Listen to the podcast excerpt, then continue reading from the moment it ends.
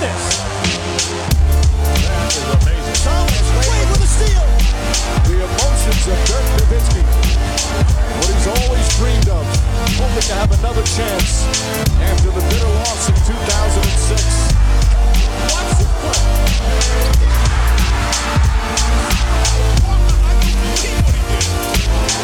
That is amazing. Hallo und willkommen zu Gut Next, dem deutschen Basketball-Podcast im Internet.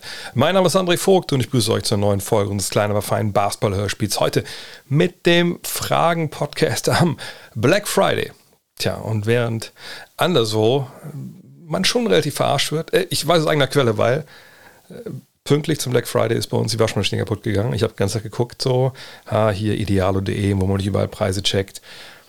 Und dann sieht man, Alter, ne, was so einem angeboten wird von 1300 Euro auf 800 Euro runtergesetzt, hat einfach das ganze Jahr 900 Euro gekostet und man wird echt ein bisschen über, übers Ohr gehauen. Nicht so bei manscape.com. Da wisst ihr, wie Sachen kosten. Da steht das ganze Jahr da. Und ihr wisst, normal, das ganze Jahr über kriegt ihr 20% mit dem Code NEXT20. Aber jetzt zum äh, Black Friday mit dem gleichen Code NEXT20 gibt es 25% auf alles. Ähm, 30 Tage Geld zurückgarantie und Free Shipping ist eh immer dabei. Aber jetzt sind nochmal 5% mehr. Also wenn ihr den Lawnmower mal ausprobieren wollt, egal ob 3.0 oder 4.0, ich wäre immer für die neuere Technik, aber müsst ihr selber wissen, äh, oder den Weed Wacker oder was nicht alles, dann ist jetzt vielleicht die Zeit. Eventuell auch noch Cyber Monday. Ähm, da wird es, glaube ich, den gleichen Deal geben, wenn ich richtig informiert bin. Aber warum denn länger warten, wenn man das Ding früher in den Händen oder an die Eier halten kann? Sagen wir es mal, wie es ist. Von daher, schaut mal, was dabei ist für euch. Gebt euch einen Ruck. Das ist der Namenssponsor hier seit mittlerweile über einem Jahr. Von daher wär, würde mich freuen, wenn ihr euch freut über das gesparte Geld und über die Produkte natürlich vor allem von manscape.com. Aber kommen wir zu den Fragen der Woche. Und David Schmich mit einer, die mich mehrfach in verschiedenen Versionen äh, erreicht hat. Das war die eloquenteste, deswegen habe ich sie ausgesucht. Er fragt, Kyrie Irving bekommt als einer der einflussreichen Sportler des Planeten für völlig absurde, rassistische, menschenverachtende Aussagen und Aktionen eine Strafe von fünf Spielen. Patrick Beverly macht den typischen Patrick Beverly, bekommt drei Spiele Sperre und eine große Geldstrafe. Wenn man beide Strafen unter Berücksichtigung des Grundes miteinander vergleicht, findest du die Strafen gerecht oder genauso random und lächerlich wie ich? Ähm, ich glaube, hier werden Äpfel mit Birnen verglichen, aber nicht so wie der David das jetzt ähm, darstellt oder das haben auch die viele andere dann äh, so gesehen haben. Denn wir müssen hier gewisse Trennlinien einziehen, wenn es um diese beiden Spieler und um diese beiden Sachverhalte halt geht. Zum Anfang vielleicht mal, äh, von wem denn der jeweilige Spieler hier bestraft wurde. Kyrie Irving wurde von seiner Mannschaft bestraft, die ihn rausgenommen hat für fünf Partien und gesagt hat, nee, du, oder erstmal fünf Partien mindestens rausgenommen und gesagt hat, hey, du spielst erst wieder Basketball, wenn wir ja, mit Fug und Recht äh, behaupten können, hey, das war ein Versehen, das tut dir leid und äh, du arbeitest daran, dass sowas nicht nochmal passiert. Bei Patrick Beverly wurde die Strafe von der Liga ausgesprochen und das war eine Strafe von drei Spielen. Wenn ihr Rapid Reaction noch im Ohr habt vom Mittwoch, habe ich gesagt, also normal würde ich sagen so ein Spiel, aber ne, mit der Vorgeschichte, die Beverly hatte, wahrscheinlich drei ungefähr, einfach weil man da das ganze Body of Work, wie Amerikaner so sagen, also das ganze Lebenswerk äh, von Patrick Beverly mit einbezieht und sagt, hey, das ist ja schon ein paar Mal vorgekommen, das sollte nicht mehr vorkommen, vielleicht lernst du es ja jetzt. So, das ist das Erste. Also zwei verschiedene Mechanismen, die da greifen. Äh, auf der einen Seite die Liga, die für eine Aktion auf dem Feld im Spielbetrieb einschreitet ne, und sagt, hey, das nach dem, wie wir solche Dinge bewerten, ne, und da ist ja eigentlich vor dem einfach sein Gesetz der Liga, sind ja wir alle gleich, sollten die zumindest sein. Äh, da sind das hier drei Spiele und die guckst du jetzt zu. Verlierst du auch das Geld, was du bekommst für diese Spiele, aber ähm, ne, das ist wie gesagt äh, unsere Jurisdiktion. Auf der anderen Seite ist es so, dass das Team gesagt hat, nein, also wir müssen da jetzt eingreifen bei Kyrie Irving, auch wenn das natürlich kein Vergehen war auf dem Spielfeld. Also er hat ja nicht, ist ja nicht mit einer Spraydose äh, in der Halle gekommen und hat irgendwas aufs Feld gesprüht, ähm, ne, was antisemitisch war oder, oder rassistisch oder sonst wie. Sondern er hat in seinen privaten sozialen Medien eben da, auch wenn er das erst ja nicht wahrhaben wollte, ein, ein, ein Machwerk äh, promotet, was hassschürend ist, was äh, antisemitisch ist. Und natürlich hätte auch die Liga da einschreiten können, denn äh, auf der einen Seite ist das natürlich privat, was er da tut. Auf der anderen Seite ist er, genau wie David hier auch schreibt, natürlich ein sehr einflussreicher Sportler, ähm, der eine gewisse Außenwirkung hat und in den Verträgen, die die Spieler natürlich auch dann abschließen äh, mit der Liga, mit dem der jeweiligen Franchise, gibt es natürlich auch Klauseln, die ganz klar benennen, so dass man natürlich auch der Liga, dem eigenen Team, äh, der Öffentlichkeit nicht, nicht schaden darf. So. Ähm, da gibt es natürlich verschiedene Abstufungen. Ne? Wenn man vielleicht abends mal besoffen im Club ausrutscht und man macht sie lächerlich in einem viralen Video. Ja, das ist vielleicht eine Sache, aber sowas, was jetzt Carrie da gemacht hat, hat natürlich eine ganz andere Qualität und eine ganz andere Tragweite. Ähm, und die Liga hat aber, ist da nicht eingeschritten, sondern hat das Team das regeln lassen, weil das Team ja noch unmittelbarer betroffen ist eigentlich als äh, die NBA. Ne? Also die Memphis Grizzlies und die NBA nochmal ist ja nicht nur das äh, Büro in New York, sondern es sind ja 30 Franchises, 30 Governor-Besitzer dieser Franchise. Das ist eigentlich die NBA. Und das ausführende Organ ist eben das Liga Office mit, mit Adam Silver.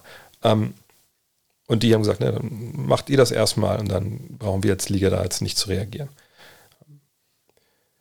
Sollte man aber jetzt Kyrie Irving äh, höher oder weitreichender bestrafen, weil das, was er da getan hat, natürlich eigentlich, äh, wenn man das Big Picture sich anguckt, natürlich eine viel größere Nummer ist. Ja, das ist ein bisschen die Frage, wie man das bewerten will. Wie kann man das überhaupt gegeneinander aufwerten? Also das eine ist halt ne, klares, klare Tätigkeit äh, auf dem Platz während der Arbeit, sage ich mal, wo es auch klare Regeln für gibt. Und das andere ist ja, ich weiß nicht, was sagen, ein, ein kognitiver, intellektueller Aus- oder Durchfall, wie man das nennen wollt, ähm, der natürlich viele, viele Menschen äh, beleidigt hat und sicherlich auch viele Menschen traurig gemacht hat, ähm, was natürlich von der Tragweite her viel größer ist. Nur ist es denn dann die Aufgabe einer Liga, da jetzt über diesen Spieler den, den Stab zu brechen und zu sagen, so, du spielst jetzt nicht mehr dieses Jahr oder du, ähm, keine Ahnung, darfst gar kein Basketball mehr spielen. Das finde ich eine schwere Entscheidung. Ähm, und ich möchte nicht dieses Wort hier Cancel Culture äh, bemühen, ähm, aber ich finde schon, dass die Nets, und ich weiß, dass Spieler wie Jalen Brown das sehr, sehr kritisch sehen, dass eigentlich äh, schlussendlich von dem, was sie erreichen wollten, das eigentlich relativ soll ich sagen, intelligent angegangen sind. Die haben mir nicht gesagt, okay, das geht gar nicht, du löscht jetzt dieses Video, dann zahlst du eine Million Strafe und dann bist du fünf Spiele raus, dann darfst du wieder spielen. Sondern die haben gesagt, hey, wir wollen, dass jetzt hier eine Konversation stattfindet. Wir wollen, dass du mit Menschen sprichst, die betroffen sind von diesen Dingen, die du dann, ne, qua Tweet, Instagram, halt in die Welt getragen hast. Wir möchten, dass du verstehst, was du damit angerichtet hast möchten, dass du auch, so falsch das war, diese ganze Nummer, dass du daran wächst. So habe ich zumindest diesen Katalog verstanden, der da Kyrie Irving aufgebrummt wurde. Und wie gesagt, ich kann das verstehen, dass man das aus Spielergewerkschaftssicht und aus Jalen Browns Sicht kritisch sieht, als, als Afroamerikaner in den USA. Aber ich glaube, die, die Intention war schon die richtige, eben ein Gespräch zu forcieren, was sicherlich wenn man das nicht gemacht hätte, nicht stattgefunden hätte. Ist jetzt aber, um auf die Ausgangsfrage zurückzukommen, ist es jetzt gerecht, hier fünf Spiele, es waren ja mehr als fünf, und da drei. Wie gesagt, Äpfel und Birnen. Ich finde nicht, dass man das in einen Topf werfen darf. Ähm, ich finde, das äh, ist immer noch dann auch der private Raum, in dem Kyrie Irving das äußert. Und im privaten Raum gibt es dann auch Sanktionen, die natürlich auch viel weitreichender sind, die bei Patrick Beverly natürlich nicht passieren. Ja, Patrick Beverly, ich weiß nicht, ob er überhaupt irgendwie einen Sponsor hat, aber die werden ihn sicherlich äh, dann nicht aus seinem Vertrag entlassen haben, sondern das geht dann so weiter. Oder wenn er keine Sponsoren hatte, dann, dann ist auch nichts passiert. Kyrie Irving hat Nike verloren, äh, wenn ich jetzt nicht ganz falsch informiert bin. Kyrie Irving ist sicherlich auch, was andere äh, Werbepartner angeht, verbrannt. Hat da natürlich auch Geld verloren. Hat ja auch eine viel höhere Geldstrafe zahlen müssen, wenn ich es richtig gesehen habe, als Beverly das tun muss. Von daher, ähm, die Strafe war schon um einiges höher. Äh, aber es geht eben hier nur peripher um Sport, weil es ein Sportler gesagt hat. Und deshalb denke ich nicht, dass die Liga da auch hingehen äh, sollte oder auch darf und, und da so, so ein Spiel noch weitreichender sanktionieren. Wenn wir es weiterspinnen würden, ne, dann gibt es natürlich Vergehen, äh, Vorfälle, die von der Liga, von dem Team auch viel härter sanktioniert werden könnten, auch wenn sie nicht auf dem Feld stattfinden, wie zum Beispiel damals in Madison the Palace, da gab es ja auch eine Rekordstrafe. Wenn Kyrie Irving gar nächste Woche wieder anfängt äh, und hier einen auf Kanye West macht mit, mit solchen Aussagen, dann bin ich mir sicher, dass er dieses Jahr kein Spiel mehr macht und dann vielleicht auch nächstes Jahr keine neue Mannschaft mehr findet. Aber das sind dann Dinge, wie gesagt, die, die kommen dann ähm, abseits des Feldes zustande. Da musst du dann schon ne, noch weiter die, die, die, Grenze überschreiten, als das, was er getan hat. Und ich weiß, was er getan hat, war nicht, war nicht richtig. Es hat vielen Leuten wehgetan, aber nochmal, man muss da auch äh, immer gucken, wo passiert ist, wie passiert ist und in dem Fall auch, ne, ist da eine gewisse Reue. Und ich nehme das ihm wirklich ab, dass er sagt, hey, ich habe mit Leuten gesprochen, ich habe was gelernt und dann denke ich, ist das auch so okay, wie es jetzt gelaufen ist. Die nächste Frage kommt von Max Folio. Ich hoffe, man spricht das so aus. Was ist mit Anthony Davis passiert? War er vergangene Saison ängstlich aufgrund von Verletzungen? Nö, war ja vergangene Saison verletzt. Also das ist ja ein großer Punkt gewesen. Er hat ja nur 40 Partien letztes Jahr absolviert. Ähm, er hat vergangene Saison ja auch ähm, Muskulatur draufgepackt, ist schwerer an die Saison gegangen. Das hat sicherlich auch dazu beigetragen, dass er am Ende des Tages wahrscheinlich dann nicht so wirklich komplett äh, ne, seine Leistung abrufen konnte. Ähm, aber ansonsten, auch wenn man jetzt sieht, dass er ein bisschen schneller wieder ist, auch von rechts nach links, ähm, ist es, glaube ich, nicht so, dass er vergangenes Jahr irgendwie die Bremse drin hatte, sondern er war einfach nicht in der Lage, das anders zu spielen, aus diversen Gründen. Und bei ihm ist es ja auch so, also oder bei generell bei Spielen ist es ja auch so, wenn dann verletzt längere Zeit ausfallen ne, und die, sie kommen zurück und manchmal ja auch bevor sie ausfallen, je nachdem, was das für eine Verletzung ist, sind sie auch nicht bei 100 Prozent. Das kann natürlich auch die Leistungsfähigkeit ein bisschen einschränken. Ähm, jetzt haben wir natürlich 15 Spiele von ihm gesehen und äh, er legt natürlich wahnsinnig gute Zahlen auf. Ja?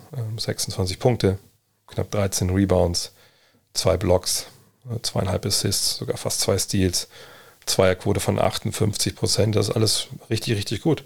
Ähm, Freiwurfquote von 83 Prozent. Und das liegt alles, stellen wir so relativ weit über den Werten aus dem vergangenen Jahr. Aber ähm, gerade die Lakers sind natürlich auch so eine Mannschaft, wo man vielleicht so Zahlen von einem Jahr aufs nächste in dieser Zeit gerade äh, nicht unbedingt vergleichen darf weil diese Mannschaften ja auch relativ wenig miteinander zu tun haben. Ne? Der Lakers-Kader hat sich ja fast komplett ausgewechselt jetzt ähm, von der vergangenen Saison zu dieser. Ähm, ganz zu schweigen, wie gesagt, von den persönlichen Geschichten äh, bei, bei Davis hier mit reinspielen.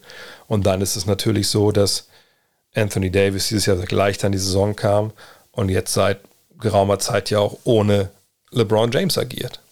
Ne? Sprich, da fehlt jetzt ein Spieler, der natürlich statistisch da einiges mitnimmt und äh, ja, eben reboundet, äh, punktet. Da fällt natürlich ein bisschen mehr äh, ne, auf, den, auf die Seite von, äh, von Anthony Davis, auch wenn er jetzt nicht unbedingt großartig viel mehr wirft pro Spiel. Also seine Rolle ist schon, schon ähnlich. Aber das ist jetzt in den letzten äh, vier Partien natürlich äh, frappierend. Er hat in allen Partien über 60 Prozent getroffen aus dem Feld, ähm, hat jeweils mindestens 16 Rebounds, also 18, 16, 18, 21 Rebounds gegriffen. Das ist natürlich wahnsinnig viel. Zuletzt das Spiel gegen Phoenix. Ich meine, das war ein Spiel, ich will nicht sagen für die Ewigkeit, weil wir gerade im November sind, aber 37 Punkte, 21 Rebounds, 2 Assists, jeweils 5 Steals und Blocks. Die 6 Turnover lassen wir mal außen vor. 15 von 16 von der Freiwurflinie und 11 von 17 aus dem Feld. Das waren alles nur äh, Zweier, er hat nicht einen einzigen Dreier probiert. Das sind Zahlen, die sieht man nicht so häufig äh, in der NBA, äh, egal um welche, welche Art Spieler es geht. Von daher, ich glaube, momentan bei ihm kommt zusammen, sagt, er ist äh, fitter, gesünder als vergangenes Jahr. Die Lakers haben auch angefangen, ihre Dreier zu treffen. Das habe ich ja früher in der Saison gesagt, dass die natürlich das ganze Jahr nicht so schlecht treffen werden wie jetzt.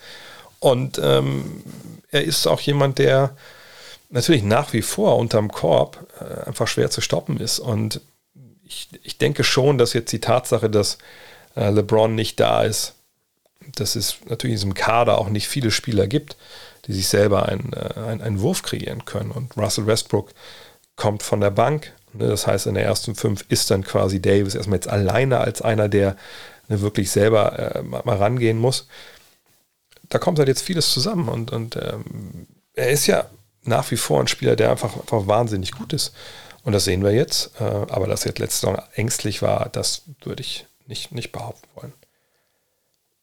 Unterstrich, Unterstrich, Unterstrich fragt, Kawhi Leonard ist zwar leider wieder mit äh, einem, einer Knöchelblessur raus, aber man geht davon aus, dass es nur ein, zwei Wochen sind. Wie fandest du Kawhi in seinen fünf Spielen bis jetzt und findest du, man merkt ihm einen Verlust an Athletik an?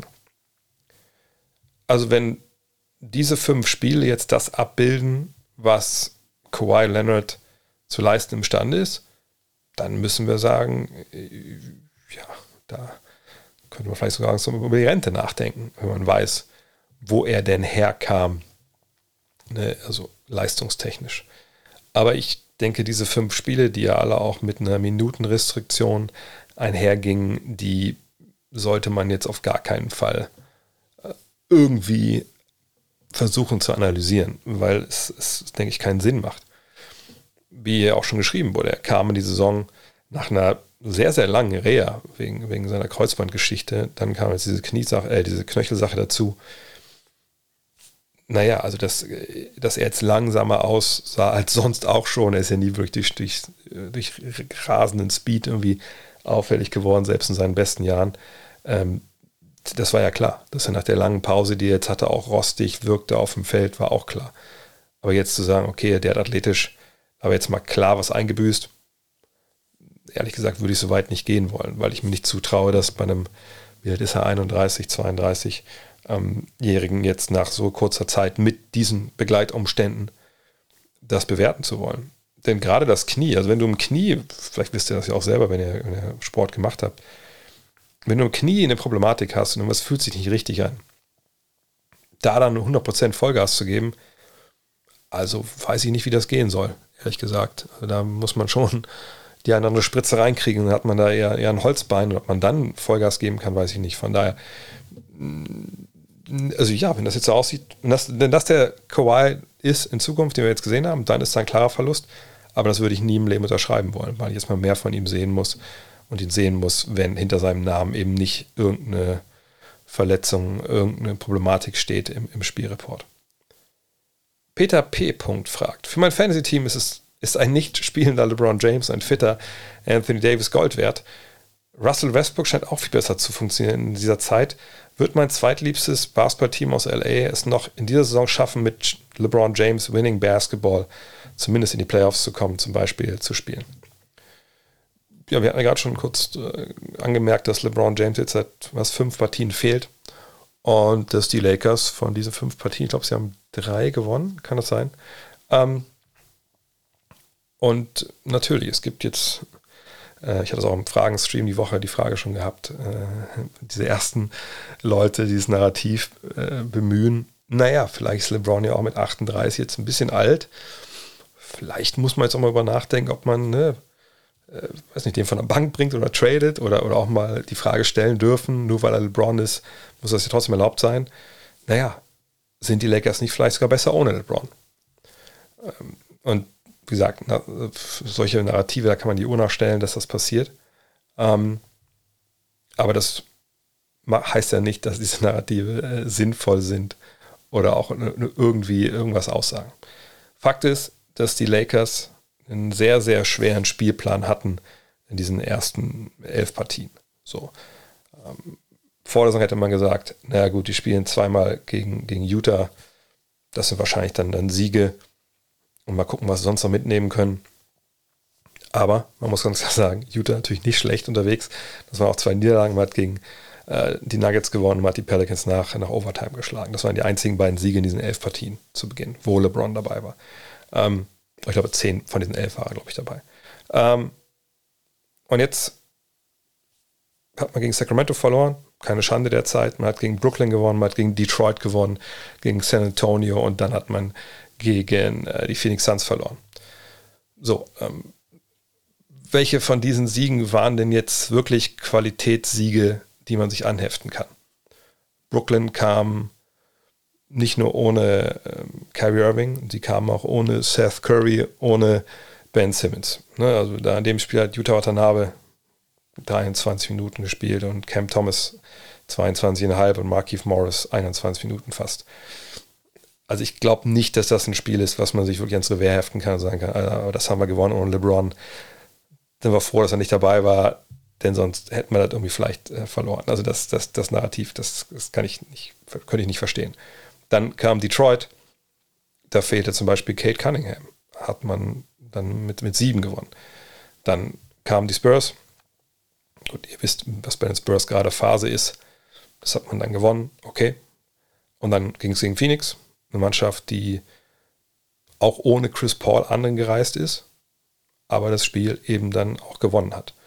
Und ähm, von daher jetzt also auch diese, diese Renaissance der Lakers, die jetzt nach diesen drei Siegen auf einmal dann auch herbeibeschworen wurde von vielen, naja, müssen wir mal ehrlich sein, die ist auch nicht da. Es kann gut sein, dass sie jetzt am ähm, Freitag oder am Samstag, da spielen sie Back-to-Back -back in San Antonio, dass sie die beiden Spiele auch gewinnen und dann kann man sicherlich wieder lesen, ach guck mal, fünf von sechs Spielen haben sie gewonnen, aber Freitag soll ja auch äh, LeBron, glaube ich, wieder zurückkommen, also heute Abend. Ähm, und dann vielleicht schwächt sich das wieder ein bisschen ab. Aber ne, die, diese, die, diese Lesart, ey, diese Lakers, jetzt sind sie da, jetzt, die hatten ein bisschen Pech zu Beginn, jetzt starten die durch. Also die glaube ich sowieso nicht. Da müssen wir vielleicht mal abwarten, wenn dieser Roadtrip kommt, Anfang Dezember, dann in Milwaukee, in Washington, bei den Cavs, in Toronto, in Philly, je nachdem, wer von den Stars da wieder dabei ist dann in Detroit und dann geht es zu Hause gegen Boston, gegen Denver, gegen Washington, dann geht es nach Phoenix, nach Sacramento. Also ihr merkt schon, ne, das ist bis Ende Dezember. Dann kommt nochmal ein Roadtrip äh, mit, mit Dallas, Orlando, Miami, Atlanta und äh, Charlotte kann man vernachlässigen. Aber ne, so bis Ende des Jahres, da wird es jetzt nicht unbedingt sehr, sehr leicht, sondern da kommt die nächste richtig, richtig, richtig, richtig harte Teil dieses Spielplans. Und ähm, danach werden wir mehr wissen. Ähm, taktisch merkt man schon, dass sie da einiges umstellen. Das ist halt ein Work in Progress, auch natürlich die Tatsache bedingt, dass natürlich äh, LeBron jetzt fehlt. Immerhin hat man Westbrook jetzt in eine Situation bekommen, äh, wo er funktioniert. AD haben wir gerade schon über gesprochen, dass das bei dem gut läuft. Ähm, ich, denke auch LeBron einzubauen dürfte jetzt nicht so wirklich schwer sein. Mit Schröder und, und Bryant sind zwei Jungs zurück, die länger verletzt waren. Ähm, natürlich können sie Winning Basketball spielen in dem Sinne, dass sie 50 Prozent ihrer Spiele gewinnen. Aber es muss sich eben jetzt viel wieder einschangeln in einer sehr, sehr harten Zeit jetzt im Spielplan. Und da habe ich so ein bisschen meine, meine Zweifel, dass das jetzt so, äh, so toll funktioniert. Aber mit LeBron bist du natürlich stärker als ohne LeBron. Ähm, aber direkte Playoff-Qualifikation, wenn das jetzt die Frage war, würde ich nach wie vor verneinen. Ich denke, sind ein Play-in-Team und dann in, im Play-in kann, kann alles passieren bei, bei, bei K.O., also ist ja gar nicht das K.O.-Ding, aber sagen wir bei einer halben K.O.-Gruppe, halben K.O.-Phase. Von daher ähm, sind wir gespannt. Aber wie gesagt, straight Playoffs, erste sechs im Westen, sehe ich eigentlich nicht. Mhm. Henning Knob fragt, apropos sehen, siehst du die Dallas Mavericks mit Jason Kidd noch passend aufgestellt? Auf der einen Seite war ich ein bisschen überrascht, dass diese Frage jetzt in den letzten Tagen auch schon öfter kam. Äh, auf der anderen Seite, gut, ist es auch nicht äh, komplett, ähm, äh, ist mir nicht komplett fremd, dass gerade in Deutschland bei uns hier äh, viele Mavs-Fans dann solche Automatismen, sage ich mal, so ein bisschen bemühen und dann äh, direkt dann so, Mensch, hier, da muss was ändern, Trainer muss raus, etc., wenn es mal nicht gut läuft. Ähm, gucken wir uns mal an, wo die äh, die Mavs stehen. Die Mavs haben jetzt 17 äh, Partien absolviert äh, und haben neun davon gewonnen. Also sie spielen Winning Basketball, sind Zehnter in der, in der Western Conference. Und ähm, ja, wenn wir mal uns die Spieler anschauen, dann sehen wir natürlich einen Luka Doncic, der MVP-Zahlen auflegt. 34 Punkte, 9 Rebounds, 8 Assists, 1,8 Steals, ähm, 61 Prozent aus dem Zweierbereich. Knapp 30, sagen wir mal wohlwollend aus dem äh, Dreierbereich, zieht elf Freiwürfe pro Spiel, 3,3 Turnover, was relativ wenig ist, finde ich, für jetzt für seine, ähm, für, für seine Last, die er trägt vorne. Christian Wood, der trifft Fabelquoten aus dem Zweierbereich, 64 Prozent, aus dem Dreierbereich fast 45, äh, macht seine 17 Punkte und 8 Rebounds von der Bank. Ganz starker Kandidat, wenn ihr darüber schon reden wollt, äh, vom Six Man of the Year Award. Spencer Dinwiddie, macht 17 Punkte, trifft 41% seiner Dreier, also dass das jetzt so entwickelt hat mit der Dreierquote bei ihm ist verrückt. Äh, gibt auch noch fünf Assists. Tim Hardaway Jr. kommt gleich noch zu, funktioniert noch nicht so und er trifft seine Dreier nicht nur 30 Prozent, macht 11 Punkte. Äh, Dorian Finney-Smith äh, ist gerade mal bei 34 Prozent von der Dreierlinie. Das muss besser werden, denke ich. Josh Green ist so ein bisschen die Überraschung und, und die Positivgeschichte bisher der Australier. Eine 53 Prozent von der Dreierlinie bei zwei Versuchen. Äh, Top-Athlet, junger Mann. Das ist wirklich ein Lichtblick. Ähm, Dwight Powell ist Dwight Powell ähm, mit allen Stärken und Schwächen. Reggie Bullock trifft noch keine Dreier, ne, unter 30 Prozent. Äh, Maxi Kleber ebenfalls an der Dreierlinie wirklich nicht gut mit 27 Prozent. Aber bei Kleber denke ich auch so ein bisschen, jetzt hat er Rückenprobleme wieder. Ich, ich glaube, das bei ihm manchmal in den Jahren, wo es an Dreierliniensitz nicht gut lief, kommt man es immer so ein bisschen an seiner körperlichen Verfassung, also mit Verletzungen festmachen. Und der Rücken ist dann natürlich ein krasses Problem, wenn es um, um, den Wurf geht. Jamal McGee, tja, ich glaube, das können wir jetzt glaube ich schon sagen, wahrscheinlich ein relativer Fehleinkauf gewesen im Sommer. Ne, kriegt nicht mal 10 Minuten pro Partie. Äh, seinen Startplatz ja auch, auch eingebüßt jetzt zwischendurch. Obwohl, weiß ich gar nicht, komplett eingebüßt. Jedenfalls hat er, äh, sagt, spielt nur 10 Minuten. Ähm, und Davis Bertans, der kommt jetzt gerade zurück. Mal gucken, bis der sich dann wieder eingegroovt hat. Aber da wissen wir alle, was er kann. Dreier werfen und wissen alle, was er nicht kann. Ja, alles andere. Ähm, da stehen bei 9 und 8. Wenn man sich mal die Zahlen anguckt, dann sieht man ähm, Strengths of Schedule. Das war jetzt das elfte schwerste. Ähm, von daher, ja. Obwohl, nee, das elfte, nee, sorry. Ähm, das war relativ leicht sogar. Ähm, und äh, sie haben aber die Leute, die sie gespielt haben, auch relativ hochgeschlagen. Äh, und Offensivrating sind sie an 10. Stelle, defensiv an 8. Und die Pace, die sie spielen, ist die 30. Ja, das ist klar mit Doncic. Und das Net-Rating, also mein Offensiv-Defensiv-Rating, also auf 100 Ballbesitze normiert sieht, wie viele Punkte sie machen, dann machen sie 2,9 mehr als der Gegner. Das reicht für Platz 7. Also das sind eigentlich alles Zahlen, wenn wir ehrlich sind. Ja, da, also, da kann man jetzt nicht großartig meckern, denke ich. Also das sind Zahlen, die sind okay ne, für eine Mannschaft, die vergangenes Jahr, ich äh, gucke das kurz, schlag uns einmal nach, äh, die vergangenes Jahr, ach, kann man das hier gar nicht sehen, direkt. Ah doch, hier. Vergangenes Jahr standen sie, also nach gleicher Zeit bei, gut, bei 10 und 7, hatten sie ein Spiel mehr gewonnen. Ist natürlich auch jetzt ein bisschen Milchmädchenrechnung, weil man nicht genau weiß, ne, wie viel, äh, wen haben sie da eigentlich gespielt, wie schwer war das. Aber wenn man da mal guckt, dann sieht man, dass sie bis zum ja, bis zum Ende des Jahres, bis zum 31. Dezember 2021 hatten sie weniger Spiele gewonnen als verloren. Da standen sie bei 17 und 18. Danach sind sie dann durchgestartet und äh, haben dann auch nicht mehr zurückgeblickt und haben dann einfach echt am Ende ja auch das gut gemacht. So, ähm, deswegen der Start jetzt, nur so von der Bilanz her, auch wenn man die Niederlagen sieht, in Phoenix, da waren sie ja lange, lange vorne, auch weit vorne haben sie dann verloren knapp. Äh, sie haben in New Orleans knapp verloren mit zwei Punkten. Sie haben in Oklahoma City nach Overtime verloren. Ähm, das sind alles Niederlagen, glaube ich. Sagt, wenn da ein, zwei Bälle anders laufen, dann gewinnst du alle drei Spiele und dann startest du mit, mit 8 zu 0. Wenn die anderen Spiele natürlich alle gewinnst nur. Äh, dann in Orlando haben sie verloren. Das war, glaube ich, das schlechteste Spiel der Saison, wenn ich mich richtig erinnere bisher. In Washington haben sie verloren. Äh, gegen Houston darf natürlich nicht passieren. Gegen Denver.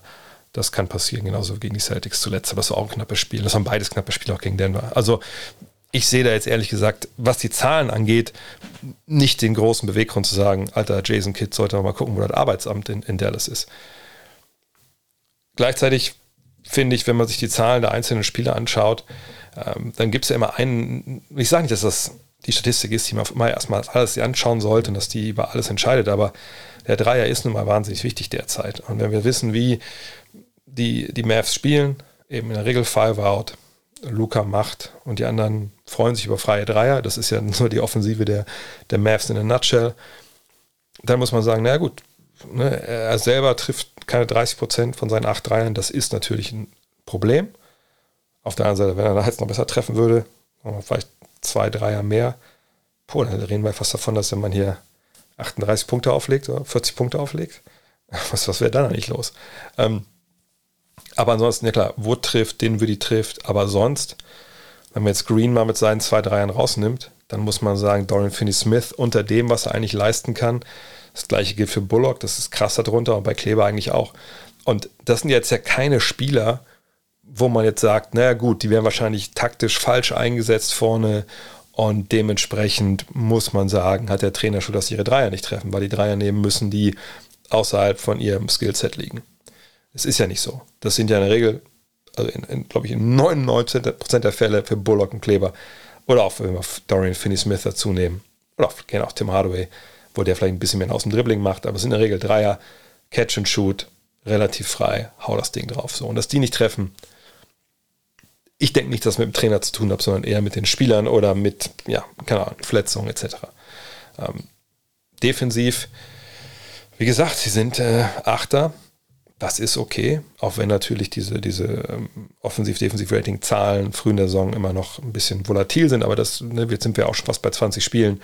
So langsam kommt da aber auch eine gewisse äh, Konstanz rein in die Zahlen. Und da sind sie Top 10, da kann man ihnen, glaube ich, auch keinen Vorwurf machen von daher, wo, wo, wo, wo hakt es jetzt? Äh, ne, an der, daran, dass man halt vorne an Doncic, dass man da zu abhängig ist, das kann sein, aber wer soll denn in diesem Kader sich sonst einen Wurf kreieren? Ich meine, Dinwiddie kannst du ein bisschen, Hardaway schafft es generell gerade nicht. Ähm, defensiv könnte man noch besser sein, ja, bestimmt. Aber auch, auch da muss man sagen, da habe ich mich zuletzt ein bisschen mehr mit beschäftigt. Äh, naja, ähm, Luka Doncic ist schon ein Problem defensiv. Äh, und auch vielleicht auch mehr, als, als viele das so auf, auf dem Schirm haben, wenn man sieht, was der stellenweise für, für Körbe halt abgibt. Auch in diesen knappen Partien, die dann verloren gehen. Ich meine, natürlich ist er im Endeffekt immer noch ein net positive, denke ich. Also, dass man kann es bei ihm wahrscheinlich nicht sagen, Junge, äh, lass ihn mal nicht spielen oder so, dann läuft es besser, sondern das ist deine Offense. So. Ähm, und selbst wenn es dann defensiv mit ihm auf dem Feld schlechter läuft, wenn du den runternimmst, dann bricht vorne alles zusammen. Also, ne, nee. Ich habe eine lange Antwort für eine einfache, äh, lange hergeleitete Antwort ist einfach nein. Nein. Außer es gibt da intern Dinge, die wir nicht klar mit, mit Zahlen oder mit dem Augentest belegen können, dass er sich mit Christian Wood nicht klarkommt, dass Doncic ihn nicht äh, will oder, oder dass die anderen Spieler, die jetzt hier drei nicht treffen, angepisst sind, weil sie eben nur Dreier werfen müssen und den Ball nicht in der Hand haben und nicht selber ein Pick and Roll laufen können. Das wissen wir alles nicht, aber das sehe ich. Es würde mich wundern, wenn das so ist.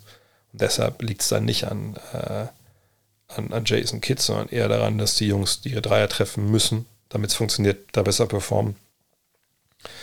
Äh, und eventuell brauchen wir nochmal einen, jemand, der dem Luca auch ein bisschen Ballhandling-Sachen abnehmen kann. So einer wie Jalen Brunson zum Beispiel. Toni Neumann fragt: Die Hawks, die Mavericks und Co. Ich weiß ja nicht, wer jetzt Co ist. starke Einzelspieler, Klammer auf Luca und Trey, Klammer zu, kaum Draftpicks. Und die zweite Runde der Playoffs scheint die gläserne Decke zu sein. Free Draften ist nicht realistisch, Co-Stars Mangelware und teure Trades könnten zu einer Situation wie bei den Lakers führen, Stars und Minimum-Deals. Besteht bei den beiden Teams die Gefahr eines Portland äh, Trailblazers-Status, dass man im Mittelmaß gefangen ist und der softe Rebuild nicht klappt? Wie realistisch planen diese Teams auf drei bis fünf Jahre, um das aktuelle Talent zu maximieren, den Titel zu holen? Ähm, das erstmal vorweg sind natürlich zwei verschiedene Szenarien, die zeigen werden. Auf der einen Seite ne, die Lakers, Stars, also zwei, drei Stars und Minimum Deals und Portland, die über die Jahre ne, mit Damian Lillard und CJ McCollum da Mittelmaß unterwegs waren. Ähm, natürlich ist Mittelmaß immer eine Gefahr, wenn du einen Franchise-Player hast, und du mit dem zu früh zu gut wirst und eben nicht dann noch einen zweiten Franchise-Player vielleicht innerhalb von ein, zwei Jahren dazu ziehst, wie es Oklahoma City zum Beispiel damals mal gemacht hat. Ähm, natürlich gleich mit dreien, im Endeffekt mit, mit Durant, mit Westbrook und mit Harden. Ähm, ne, das, dann klar besteht die Gefahr, dass du einen Spieler hast. Du bist mal sehr, sehr gut, auch vielleicht, weil du eh schon eine Mannschaft warst, die eigentlich okay gespielt hat und dann kriegst du halt äh, diesen, diesen Überspieler, der vielleicht auch ein, zwei Entwicklungsstufen überspringt. Ähm, und du hast passende Rollenspieler, aber du kriegst eben diesen anderen Star nicht, weil die sind halt schwer zu bekommen. Es gibt nur die Draft und Trade oder Free Agency. Free Agency ist gefühlt, was so richtig Superstars angeht, mittlerweile eh, ich will nicht sagen vorbei, aber dadurch, dass sie immer ihre, ihre äh, Verträge vorzeitig verlängern, mittlerweile, scheint es eher so zu sein, dass du realistischerweise die Stars dann, wenn sie Veteranen sind, über einen Trade holen musst. Und für einen Trade für den Star brauchst du eben Draftpicks, brauchst du junge Spieler etc. So. Ähm, Dallas allerdings, muss ich sagen, ähm, sehe ich jetzt, je nachdem, was im Sommer mit Christian Wood passiert, jetzt keine Gefahr in dem Sinne, dass über die nächsten drei bis fünf Jahre diese Mannschaft so ist, wie sie jetzt da aussieht. Klar, Doncic hat erst verlängert, ne, oder ist im ersten Jahr seines großen Deals, läuft bis 2027, hat keine Ausstiegsklausel, gar nichts. Ähm, aber alle anderen, muss man sagen, naja, Dinwiddie, der über 20 Millionen verdient, das ist nächstes Jahr nicht garantiert das Gehalt, der könnte dann gehen oder getradet werden. Tim Hardaway, der hat noch drei Jahre Vertrag, 19, 18, 16 Millionen, also nimmt auch ab. Und man kann schon davon ausgehen, dass das Salary Cap, wo kann man davon ausgehen? Äh, die Frage, wie jetzt die wirtschaftliche Lage in den USA ist, aber ne, gehen wir davon an, das wird, wird nicht schrumpfen, das Salary Cap, sondern vielleicht ein bisschen steigen. Ähm, dann ist das verkraftbar. Äh, Bertans, 16 Millionen, 17 Millionen, dann 16 Millionen nicht garantiert. Also auch der ist dann nach der nächsten Saison quasi ein auslaufender Vertrag. Äh, Wood komme ich gleich zu. Äh, Dorian Finney-Smith hat noch drei Jahre, 12, 13, 14. Das letzte Jahr 25, 26 Spieleroption auf 15 Millionen. Dwight Powell wird Free Agent. Reggie Bullocks Gehalt ist nächstes Jahr nicht garantiert, also quasi auch auslaufen, wenn man das wollen würde. Maxi Kleber hat neu unterschrieben, drei Jahre jeweils 11 Millionen bis 2026. Javel McGee und der ganze Rest sind zu vernachlässigen, weil die kosten 5 Millionen, 3 Millionen, 4 Millionen äh, Minimalspieler. Josh Green wird eventuell natürlich ein Thema, wenn er sich so weiterentwickelt, weil man ihn dann vielleicht schon äh, äh dann bevor Restricted Free Agent wird 2024 im kommenden Sommer verlängert. Aber äh, das Großthema ist natürlich Wood. Ne, verdient 14 Millionen, legt gute Zahlen derzeit auf, ähm, ist ein Spieler mit hoher Veranlagung, aber eben auch mit, ja, ist ein bisschen Problem. So, ne? Habe ich ein paar Mal hier an der Stelle umrissen. Will man dem jetzt einen langfristigen Vertrag geben? Das ist eine sehr, sehr gute Frage. Auch wenn man eben weiß, dass ne, die Mannschaft eigentlich dann spätestens ab 2024, 2025, da könnte man sie ja neu aufstellen. Allerdings, neu aufstellen mit Capspace ist immer so eine Sache. Wenn es keine Free Agents gibt, die dir helfen können, wozu brauchst du den Capspace? Von daher würde ich am ehesten denken, dass es bei Dallas so ist, man auf sich vielleicht auf Trades äh, fokussieren wird. Das ist ja auch, liegt ja auch in der Natur von, von Mark Cuban. Das hat er, seit er den, den Verein übernommen hat, Anfang des Jahrtausends eigentlich immer so, so gemacht. Ähm, von daher muss man aber abwarten. Aber das jetzt eingebaut in diesen Kader bisher, das Mittelmaß vorprogrammiert ist, das kann man einfach nicht sagen. Bei den Hawks ist es eventuell ein bisschen anders. Ne? Auch da Trey Young, mit gleicher Jahrgang wie Doncic, hat verlängert bis 2027. Auch da ohne Ausstiegsklausel, der wird sein Geld bekommen. John Collins ist allerdings schon der erste Kandidat. Der hat noch drei Jahre jetzt Vertrag mit 23, 25, 26, 27 sogar. Und dann nochmal 27 als Spieleroption, 25, 26. Clint Capella verdient 18, 20, 22. Bogdanovic, Bogdan in dem Fall 18 dieses Jahr, nächstes Jahr Spieleroption von 18. Da kann man, glaube ich, davon ausgehen, wenn er dieses Jahr zurückkommt und seine normale Leistung bringt, dass er die ja, Option wahrscheinlich nicht zieht. DeJounte Murray dieses Jahr für 17 Millionen, nächstes Jahr 17, 18 Millionen. Ähm, dann wird der Unrestricted Free Agent und der Andre Hunter, dieses Jahr noch Rookie-Deal, ab nächstem Jahr dann 20, 21, 23 und 25 Millionen. Und den Rest, obwohl Okongwu sollte man noch nennen, weil äh, Okongwu, den müsste man vielleicht im nächsten Sommer dann auch verlängern. Und der, finde ich, ist jemand, der vielleicht schon ein bisschen mehr Geld verdienen sollte. Also das ist schon eine andere Nummer in äh, Atlanta als jetzt in, in Dallas. Ähm, auch weil man eben da Entscheidungen treffen muss. John T. Murray, ich meine, wozu hat man ihn geholt für dieses Paket, wenn man ihn nicht verlängert? Ähm, Okongwu kann ich mir vorstellen, dass man vielleicht auch die Hoffnung hat, dass der vielleicht dann für Capella übernimmt. Aber hier gibt es ja auch die Möglichkeit, was man mit Collins Trades was machen kann. Und Collins ist ja jemand, der in vielerlei Gedankenspielen, sagen wir es mal so, und eventuell auch Gerüchten zu finden ist. Gleiche gilt für Capella.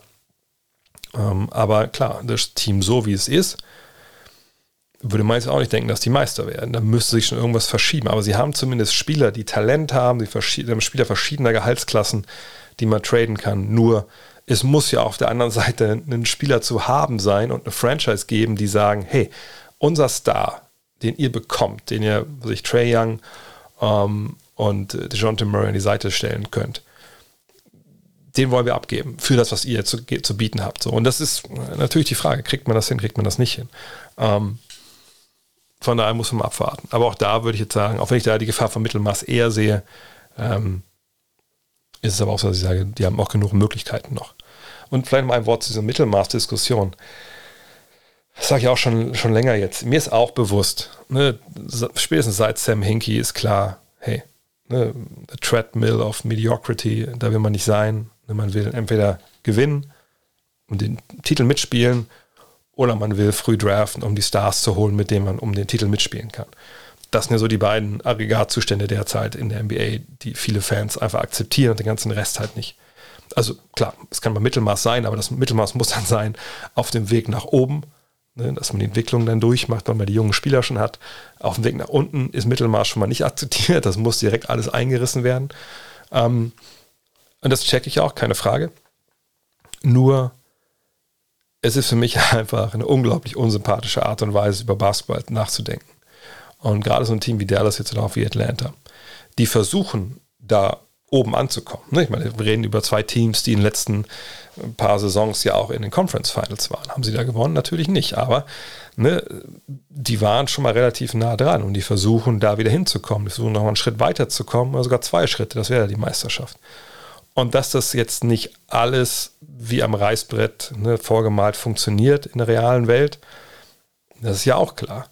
Ähm, von daher, Mittelmaß muss nicht schlecht sein, wenn man probiert. Ja vielleicht dieser alte Spruch aus USA, ne? If you aim for the stars and miss.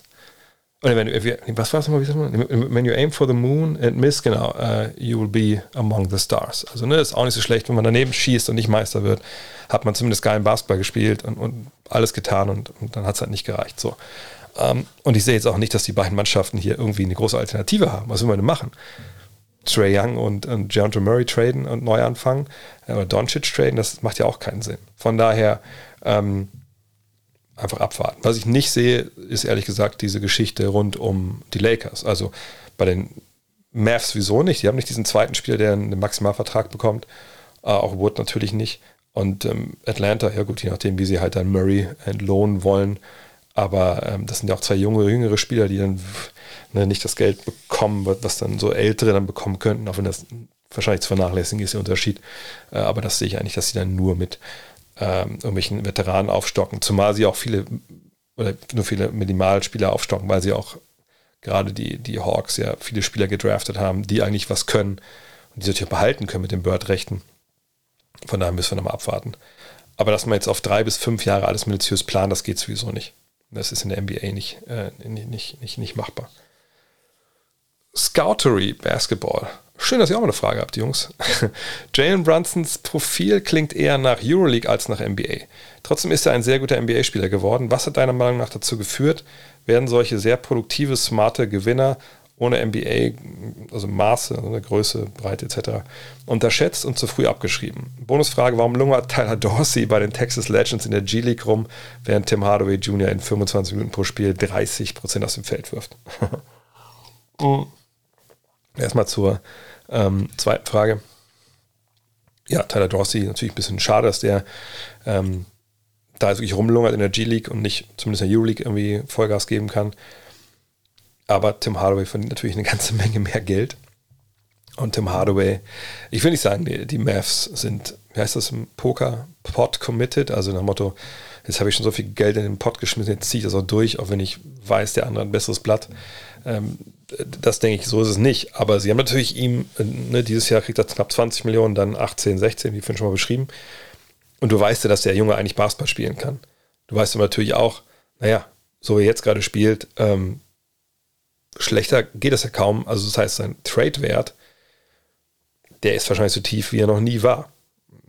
Wäre es natürlich sehr schön, wenn er den ein bisschen steigern könnte, indem er besseren Basketball spielt. Er war auch lange verletzt. Von daher hat man sich auch die Hoffnung noch nicht aufgegeben, dass das passiert. Sonst wäre es natürlich bitter, gerade mit dem Geld, was er noch kriegt die nächsten Jahre. Und wenn du dann Tyler Dorsey hast, der, klar, ist auch vier Jahre jünger, ne, spielt gleich Position, da kommt er aus Europa. Vielleicht sagst du auch, pass auf, ganz ehrlich, wir gucken erstmal Hardaway uns an hier. Den können wir nicht in die G-League schicken. Ne, das, das, macht der Agent nicht mit, da kriegen wir mit dem Probleme. Dann verlieren wir den Spieler auch vom Kopf her. Wir können aber mit Dorsey durchaus sprechen, sagen auf, geh mal runter, zeig dich da, zeig uns, dass du jetzt auch hier wieder akklimatisiert bist zu Hause in unserem Basketball und mach dir keine Sorgen, wir gucken uns das nicht mehr lange mit an, mit, mit Hardaway. Oder man sagt ihm, hey, da, hey, wir werden versuchen, da was zu ändern und dann bist du unser Mann. Ne? Und dann, dann schaut man halt weiter.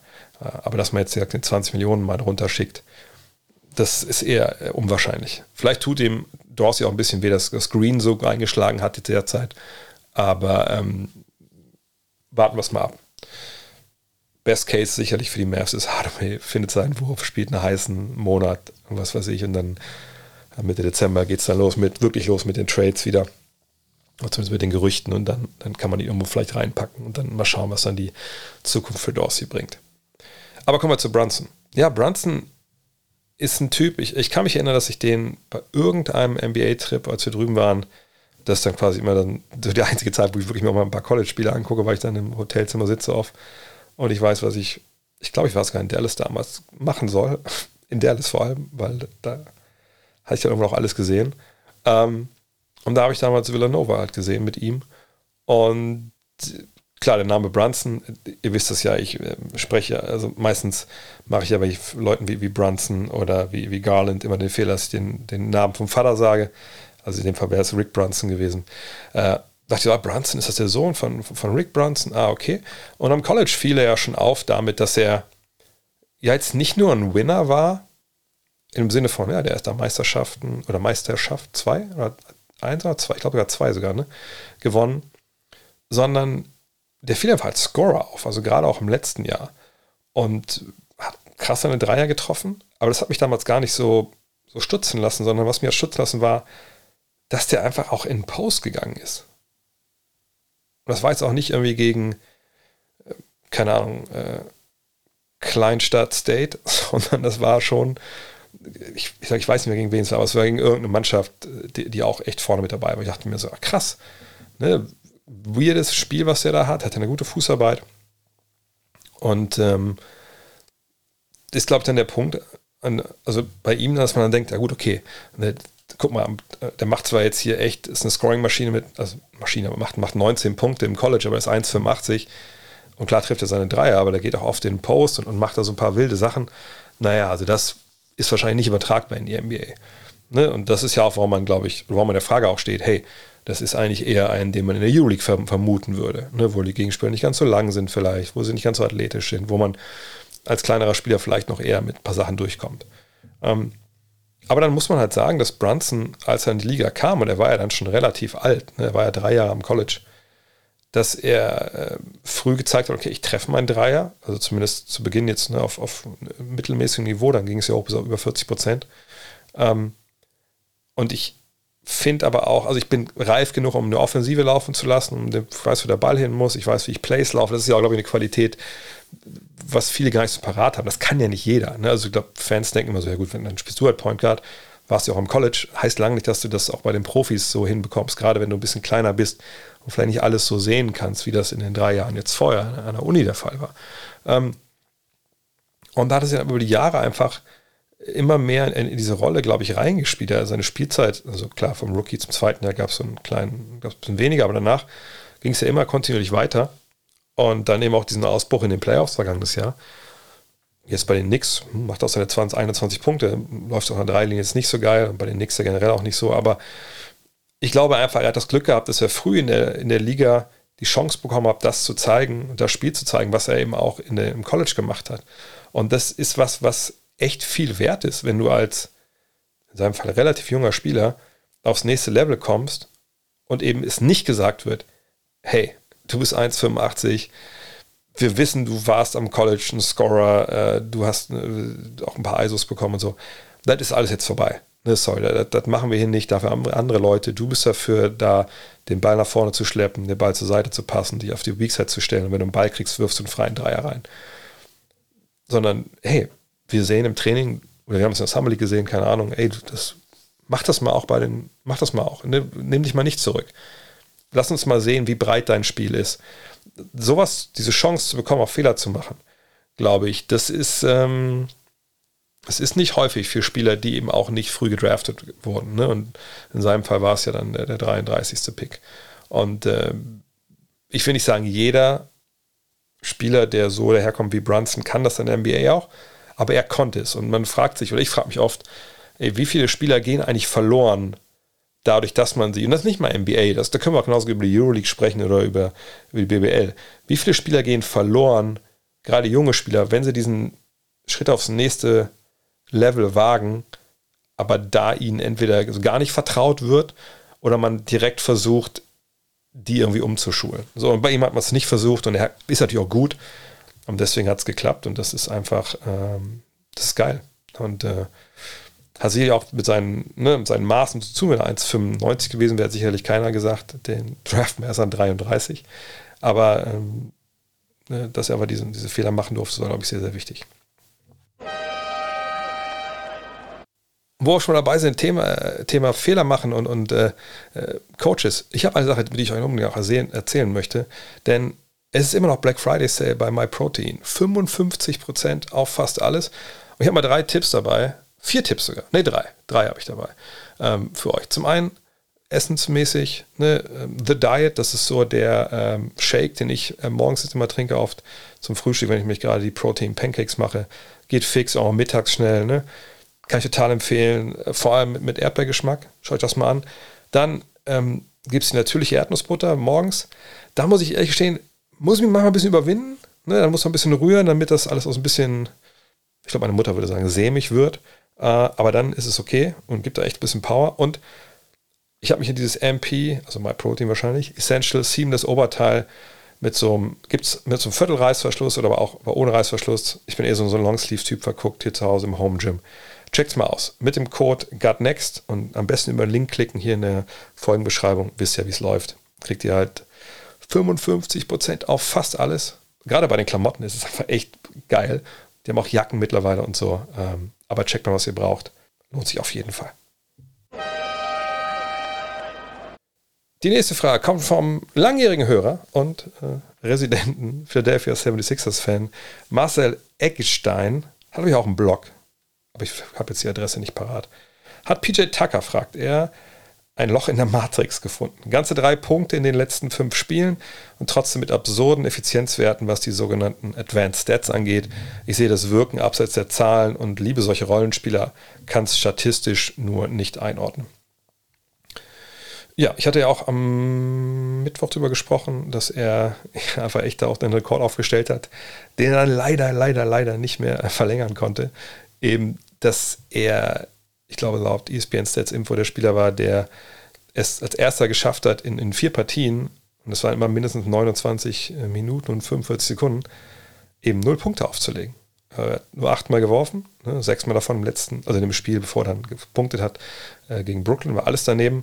Ähm, aber hatte trotzdem immer ein positives Plus-Minus und war immer weit vorne dabei. Das sah jetzt interessanterweise gegen Charlotte nicht mehr so aus. Da hat er 33 Minuten gespielt, fast 34, hat dann ähm, drei Punkte aufgelegt, also einen Dreier getroffen und sieben Rebounds. Aber sein Plus-Minus war auf einmal im Keller. Ähm, das war minus sechs.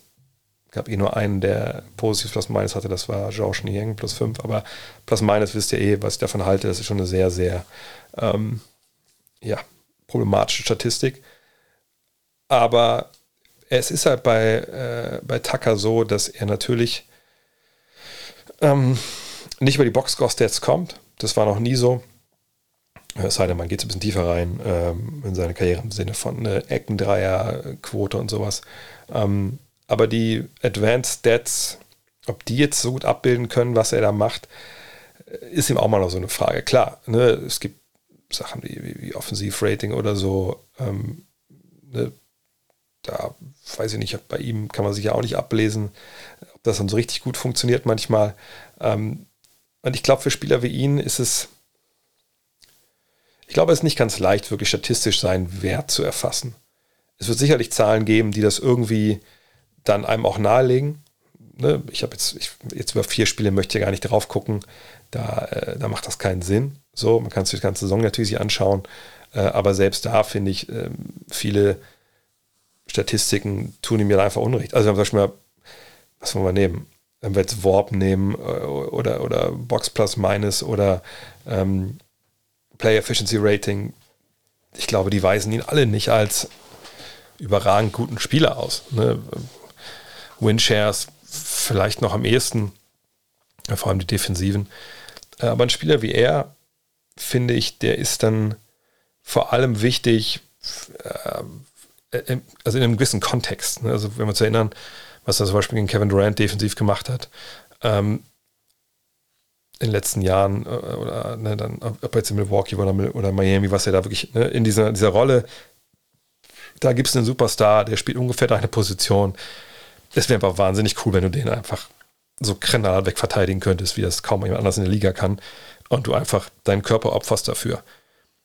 Ich glaube, den, den, Einfluss, den Einfluss, den das äh, nimmt, den wird man sicherlich irgendwie messen können. Aber mir würde jetzt keine Statistik einfallen, wo ich sage, da, da können wir Finger drauf zeigen. Da, da kann man es ganz klar ablesen. Weil das irgendwie auch viel psychologisch äh, dann zu tun hat, was er, was er mit deinen Mitspielern macht. Und wenn du jemanden hast in der Mannschaft, der, der, der sich so aufopfert, der dann auch mal einen Dreier aus der Ecke trifft, ne, der einfach ackert und, und wenn du neben dem spielst, du einfach denkst, fuck ey, ich kann einfach hier nicht 5% weniger geben, wenn der Typ hier äh, fast ja auf dem Feld kollabiert. Ne, wenn man überlegt, was er mit 35 damals in Milwaukee äh, geackert hat in den Playoffs, vergangenes Jahr ja auch, das ist ja dann, da kannst du nicht daneben sitzen und sagen, heute mache ich Dienstag Fortschrift. Ähm, ne, auf was er vielleicht auch wirklich mit seinen Ansagen, das ist ja was, was wir auch gar nicht bewerten können. Das würde mich zum Beispiel interessieren. Ähm, ob wir irgendwann dahin kommen, also jetzt in Zukunft geblickt, ähm, dass man eine Metrik hat oder so wie tracken kann, was Spieler auf dem Feld sagen. Jetzt nicht Trash Talk und so, ähm, sondern Anweisungen an die Mitspieler, wann werden die, die Blocks angesagt, die kommen, wann werden Switches angesagt, sind das die richtigen Entscheidungen, die da getroffen werden. Ich glaube, in der Beziehung, man kann es ja nicht, man kann es ja in dem Fall nur ahnen, aber in der Beziehung, denke ich, ist er auch einer, der ganz, ganz, ganz weit vorne ist. Und äh, ich denke, dafür gibt es dann auch für diese Spieler dann auch wirklich den, nur den Augentest. Und eventuell, wenn man dann vor Ort ist, nochmal die Gespräche mit, mit involvierten äh, anderen Mitspielern und so. Und das finde ich auch total ähm, schön. Gleichzeitig muss ich sagen, bei, bei PJ Tucker, ich bin gespannt, wie wertvoll er noch ist. Äh, jetzt nach, wenn es wirklich in die Playoffs dann tief gehen soll für Philly, ähm, denn er ist nun mal auch ein ganz altes Semester jetzt. Und ich habe gerade angesprochen, was er doch so für Körner gelassen hat, sicherlich in den letzten Jahren, auch mit, mit relativ langen Saisons. Da bin ich schon gespannt, wie ein 37-Jähriger das dann durchspielt dieses Jahr. Warten wir es mal ab. Aber auf jeden Fall ist das geil, äh, was er spielt. Ich glaube, man kann so einen Typen auch nur, nur lieben, denke ich. Außerdem eine geile Schuh-Collection, muss man auch sagen. Dirk Herzog fragt: Wir haben mit Luca Doncic, Trey Young, Halliburton, Morant und Gildas Alexander einige junge Ballhändler mit toller Zukunft. Wer wird im Alter sein Spiel gut umstellen können und wem wird die nachlassende Athletik schaden? Ich glaube, das ist eine Frage, die wir hier nicht beantworten können, deswegen mache ich das ganz kurz. Ähm, natürlich schaut man in der Regel, wenn man sowas projizieren will, darauf, was ist der Skillset, was können die Spieler, haben sie einen guten Wurf, äh, haben sie ein gutes Ballhandling, ähm, leben die nur vom Drive oder haben sie eine gute Fußarbeit, spielen sie eh vielleicht schon so ein Spiel, wie es ein alter Mann tut, so wie Luca. Luca ist ja eigentlich die Ausgeburt, äh, die NBA-Ausgeburt ähm, jedes 38-Jährigen, der nochmal auf dem Freiplatz den Youngstern zeigen will, wo der Frosch die Locken hat. Ähm, ne, das ist ja, dafür stellt ihr hier die Frage nicht, damit ich euch das erzähle. Ähm, ich finde es aber unfair, gerade bei diesen jungen, relativ jungen Leuten hier, jetzt zu sagen, okay, wie werden die in der, in der Zukunft funktionieren, weil das ja eine Sache komplett außen vor lässt. Oder eine Sache quasi denen abspricht, eben dass die sich entwickeln als Basketballer. Und ich würde ehrlicherweise sagen, bei all denen, die wir da jetzt da haben, mh, hm, wahrscheinlich wird Lukas sich am wenigsten entwickeln, weil er eben schon so wahnsinnig viel kann.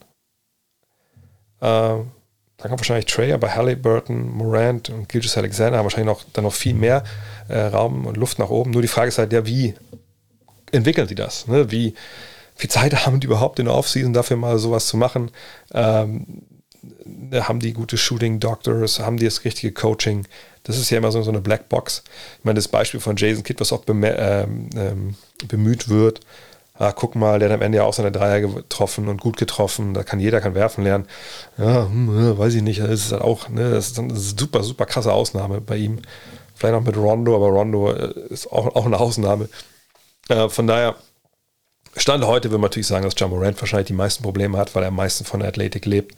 Aber ich würde mich nicht hinstellen und sagen, ja, John Morant, wenn der 30 ist, da ist die Messe gelesen, weil der wird nicht werfen lernen. Äh, wenn, er, wenn wir gerade sehen, dass er da durchaus auch eine Entwicklung durchmacht. Ähm, und ehrlich gesagt, ist denn diese Frage im Sinne von, ja, im Alter werden die dann, so ab 30, hat man ja früher gesagt, 32, da fallen gerade so kleinere Guards äh, runter und dann, dann läuft es nicht mehr, dann verlieren die ihren, ihren, ersten Schritt. Ich meine, guck mal Russell Westbrook uns an. Haben wir, sehen wir da, dass irgendwas jetzt so athletisch irgendwie sich großartig verändert hat? Ich glaube, vielleicht ist, ist diese, äh, diese Wasserscheide irgendwann in der Karriere, vielleicht ist, diese, ist die gar nicht mehr so scharf heutzutage, wo natürlich die Spieler ganz andere Möglichkeiten haben, sich ähm, ja, sportlich, athletisch auch äh, über Jahre ihre, ihre Leistung da zu konservieren. Und vielleicht kommt dann dieser Punkt, wo es nicht mehr wirklich funktioniert, wo es auch klar sichtlich ist, dass da was fehlt. Vielleicht kommt dann auch an einem Punkt, wo die dann auch schon weit über 30 sind, wo man auch sagt, ja gut, da ist die Karriere vielleicht sowieso vorbei. Oh. Uli Hebel. Hat er Zeit, jetzt hier Fragen zu stellen, wieder weil keine Bundesliga läuft und auch kein Boxkampf gerade ist. Wegen, ich glaube, ist irgendwo ist WM, ne? er fragt, wo, wie siehst du die Indiana Pacers bisher? Ändert sich etwas an deren Plänen und wie siehst du vor allem Maturin? Ich hätte das geguckt, ne? Das ist der, den man französisch ausspricht. Wer ist denn der andere, andere wo ich denke, dass man den französisch ausspricht? Ja, aber egal. Ähm, hey, Indiana. Äh, Hut ab an, an Rick Carlisle. Äh, ne, steht bei 10 und 7 sind so die, die Utah Jazz der Eastern Conference. Und äh, Benedict Maturin ist sicherlich mittlerweile, auch weil äh, ja der gute ähm, Paulo Banquero ein bisschen angeschlagen war jetzt, sicherlich einer, der, der dabei ist im, im Rookie of the Year Rennen. Ja, macht knapp 20 Punkte, vier Rebounds, zwei Assists, 43,3% seiner Dreier. Und ähm, ihr wisst das, ich bin nicht wirklich immer drin äh, in dieser Rookie-Geschichte. Ich lese einfach nur, was Tom Adelhardt und Co. schreiben und dann ähm, übernehme ich das oft als Meinung, bis ich dann selber gesehen habe. Aber Maturin habe ich jetzt noch nicht wirklich viel gesehen. Ich habe mir mal ein paar Highlights angeguckt und da war ich echt überrascht, wie, ah, wie gut er wirft. Irgendwie hat den so als Top-Athleten abgespeichert, aber nicht als, als Werfer. Aber das macht er natürlich, natürlich wahnsinnig gut. Ähm, und das ist wirklich ähm, Volltreffer gewesen für die, für die Pacers da Nummer 6. Und es ist aber jetzt, deswegen stehen sie mir auf dem Zettel, dass ich jetzt mir ein paar Spiele mal mehr angucken will. Mit Halliburton und ihm haben sie natürlich einfach auch einen, einen Backcourt jetzt. Die sind, glaube ich, zwei oder zweieinhalb, drei Jahre auseinander. Die passen halt beide wahnsinnig gut zusammen. Ähm, danach hat man Miles und Turner, ne, also Miles und Turner, Miles Turner und beide Yield so rum. Die sind natürlich so ein bisschen weiter weg, gerade Yield, der ja schon 30 ist, das hat man, glaube ich, mal gar nicht auf dem Schirm, weil er so lange am College war. Ähm, dass die das Ende der Saison in Indiana erleben, das würde ich jetzt nicht unterschreiben wollen. Und dann hast du halt Jalen Smith noch da, Chris Duarte, der auch ein bisschen, ein bisschen raus war jetzt zu Beginn. Ähm, und das ist ja ein bisschen der, der junge Kern dann vielleicht noch mit Isaiah Jackson, Aaron Neesmith, wenn der nochmal die Kurve bekommt.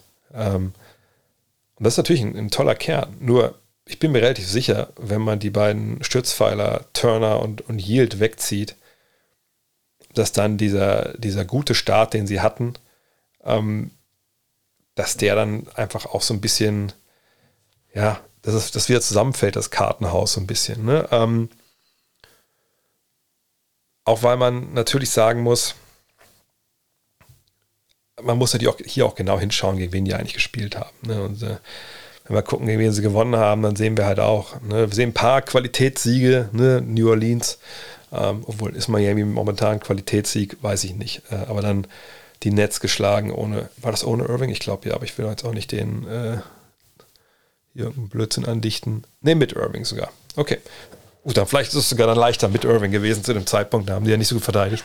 Aber ähm, ne, viele Siege, zum Beispiel jetzt Hornets, Rockets, Magic, Magic, das waren vier Siege in Folge, waren sogar fünf mit Toronto, aber ne, die vier dann mal schauen, warten wir mal ab. Ne? Das ist früh in der Saison, alles noch easy, aber der Backcourt ist geil. Da freue ich mich drauf, die nächsten Jahre auf jeden Fall. Ähm, aber ich denke wirklich, wenn Turner und Yield dann irgendwann ähm, spätestens zur Trade Deadline weg sind, dann, wie gesagt, ne, dann kommen mehr Youngster rein, da passieren mehr Fehler, verliert man mehr Spiele.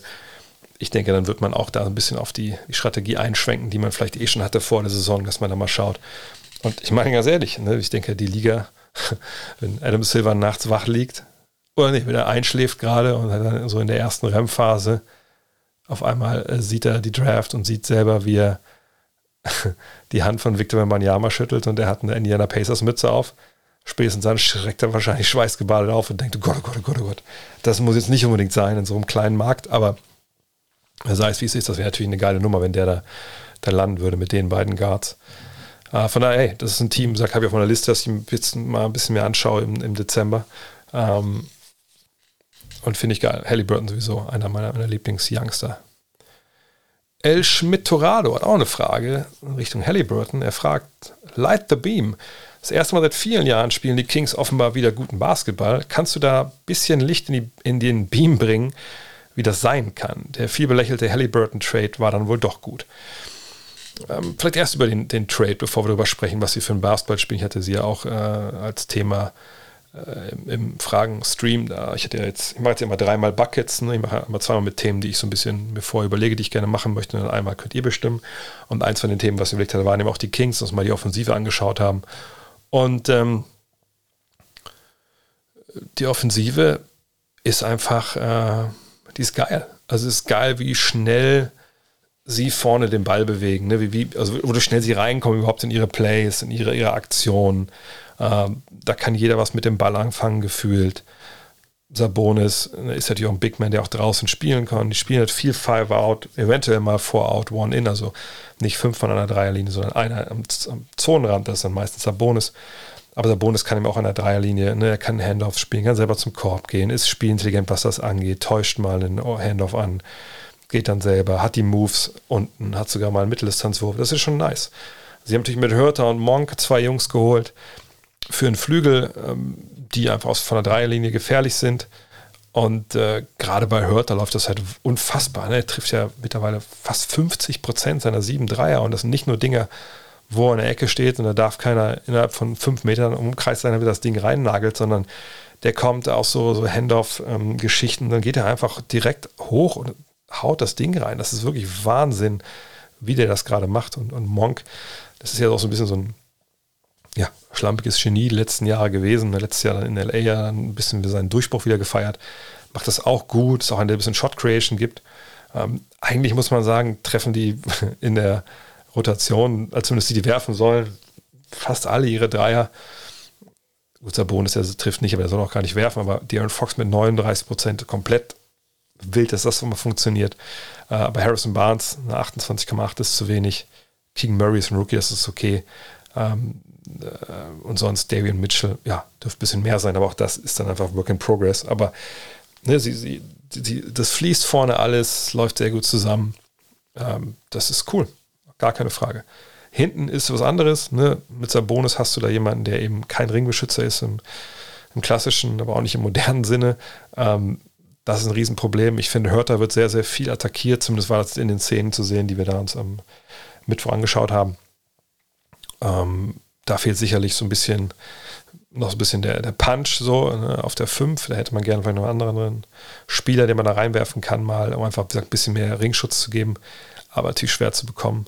Ähm, aber das ist aber ein gutes System, was Mike Brown, der eigentlich damals in Cleveland, wenn man sich erinnert, eher einer war, der über die Defense kam. Er war jetzt natürlich auch einige Zeit bei den Warriors, hat er auch sicherlich eine Menge gelernt von, von denen und hey, wenn du zwei Guards hast, wie, wie Fox und Hurter, die so das Ding von draußen reinnageln, naja, dann wird es auch vieles leichter. So ein Spiel hinter das äh, Mann wie Sabonis hilft da natürlich auch.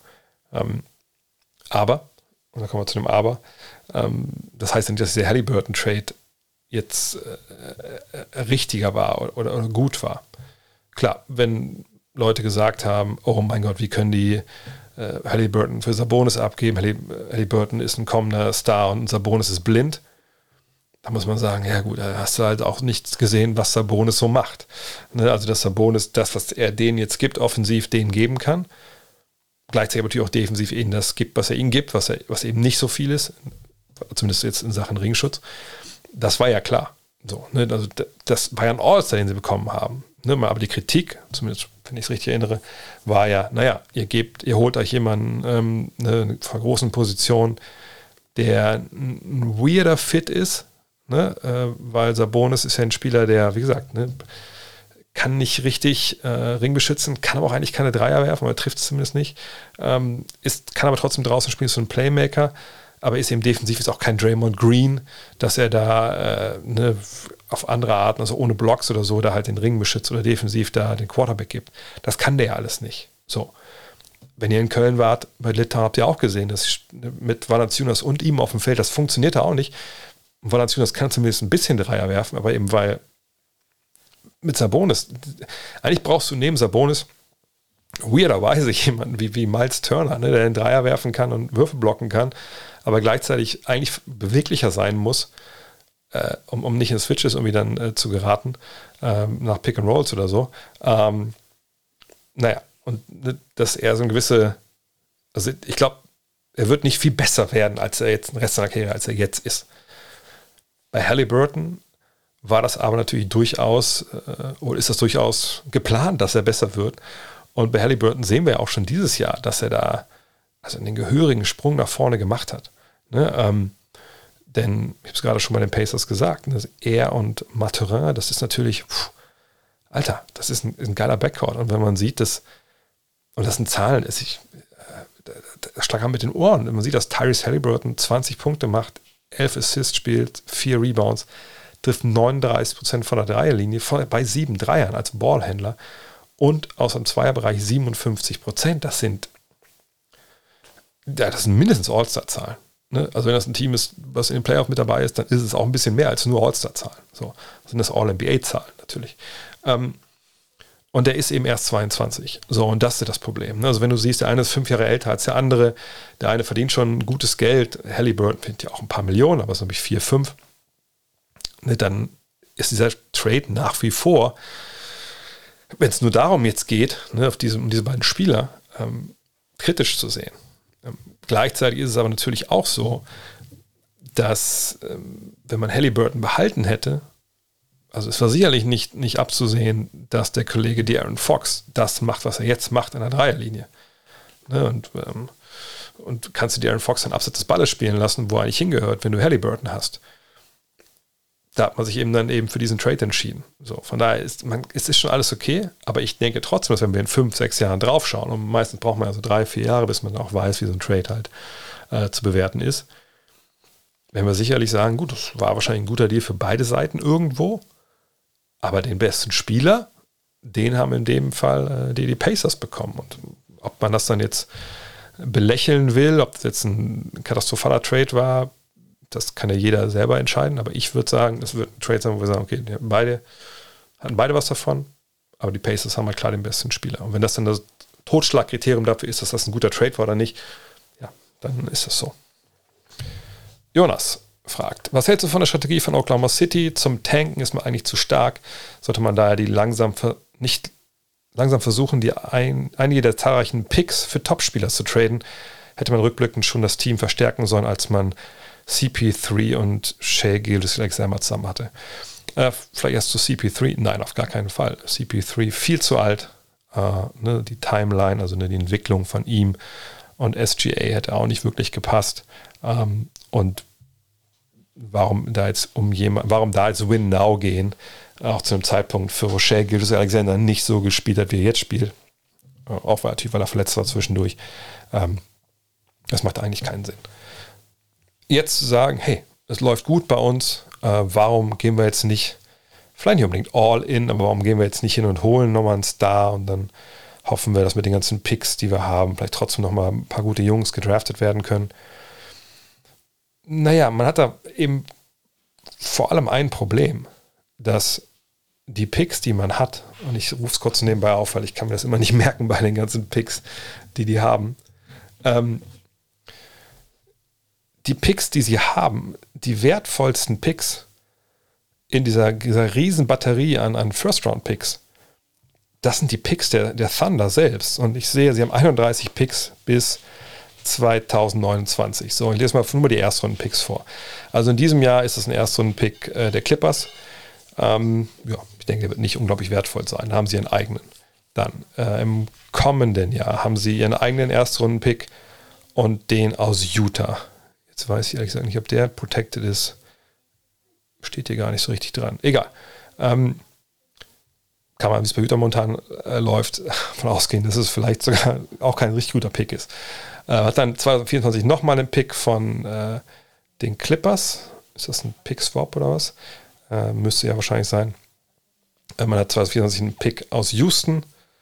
Äh, wieso steht denn hier nicht, was das für. Ich glaube, ich muss mal auf eine andere Seite gehen. Warte mal kurz. Das ist ein bisschen doof hier bei TradeNBA.com, weil da nicht drin steht, eben äh, wie diese Picks geschützt sind. Ich hoffe mal, dass ich das hier woanders finde. Kleinen Moment. Ist live hier, fast schon wie, wie beim, beim Fragenstream. Äh, vielleicht, wenn ihr selber mal gucken wollt, basketballinsiders.com, da kann man dann ganz gut sehen. Genau, man sieht hier also, sie bekommen 2022, das haben wir ja schon, 2023 bekommen sie einen First Rounder von den Miami Heat, wenn das hier noch aktuell ist.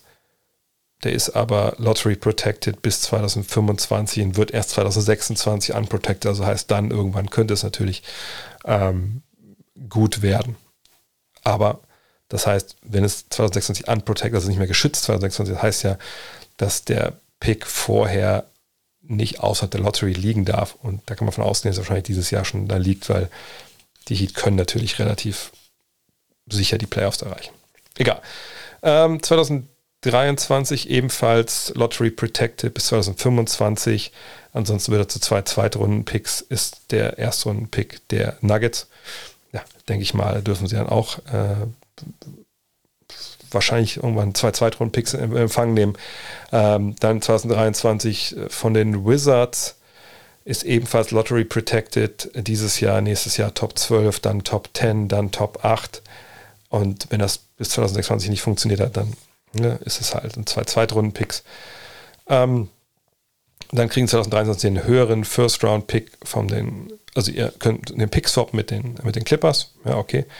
Ähm, und zieht sich das durch. Ich gucke mal gerade, haben sie überhaupt irgendwie, also 24 haben sie einen Erstrunden-Pick von den, den, Clippers, der nicht protected ist. Hm.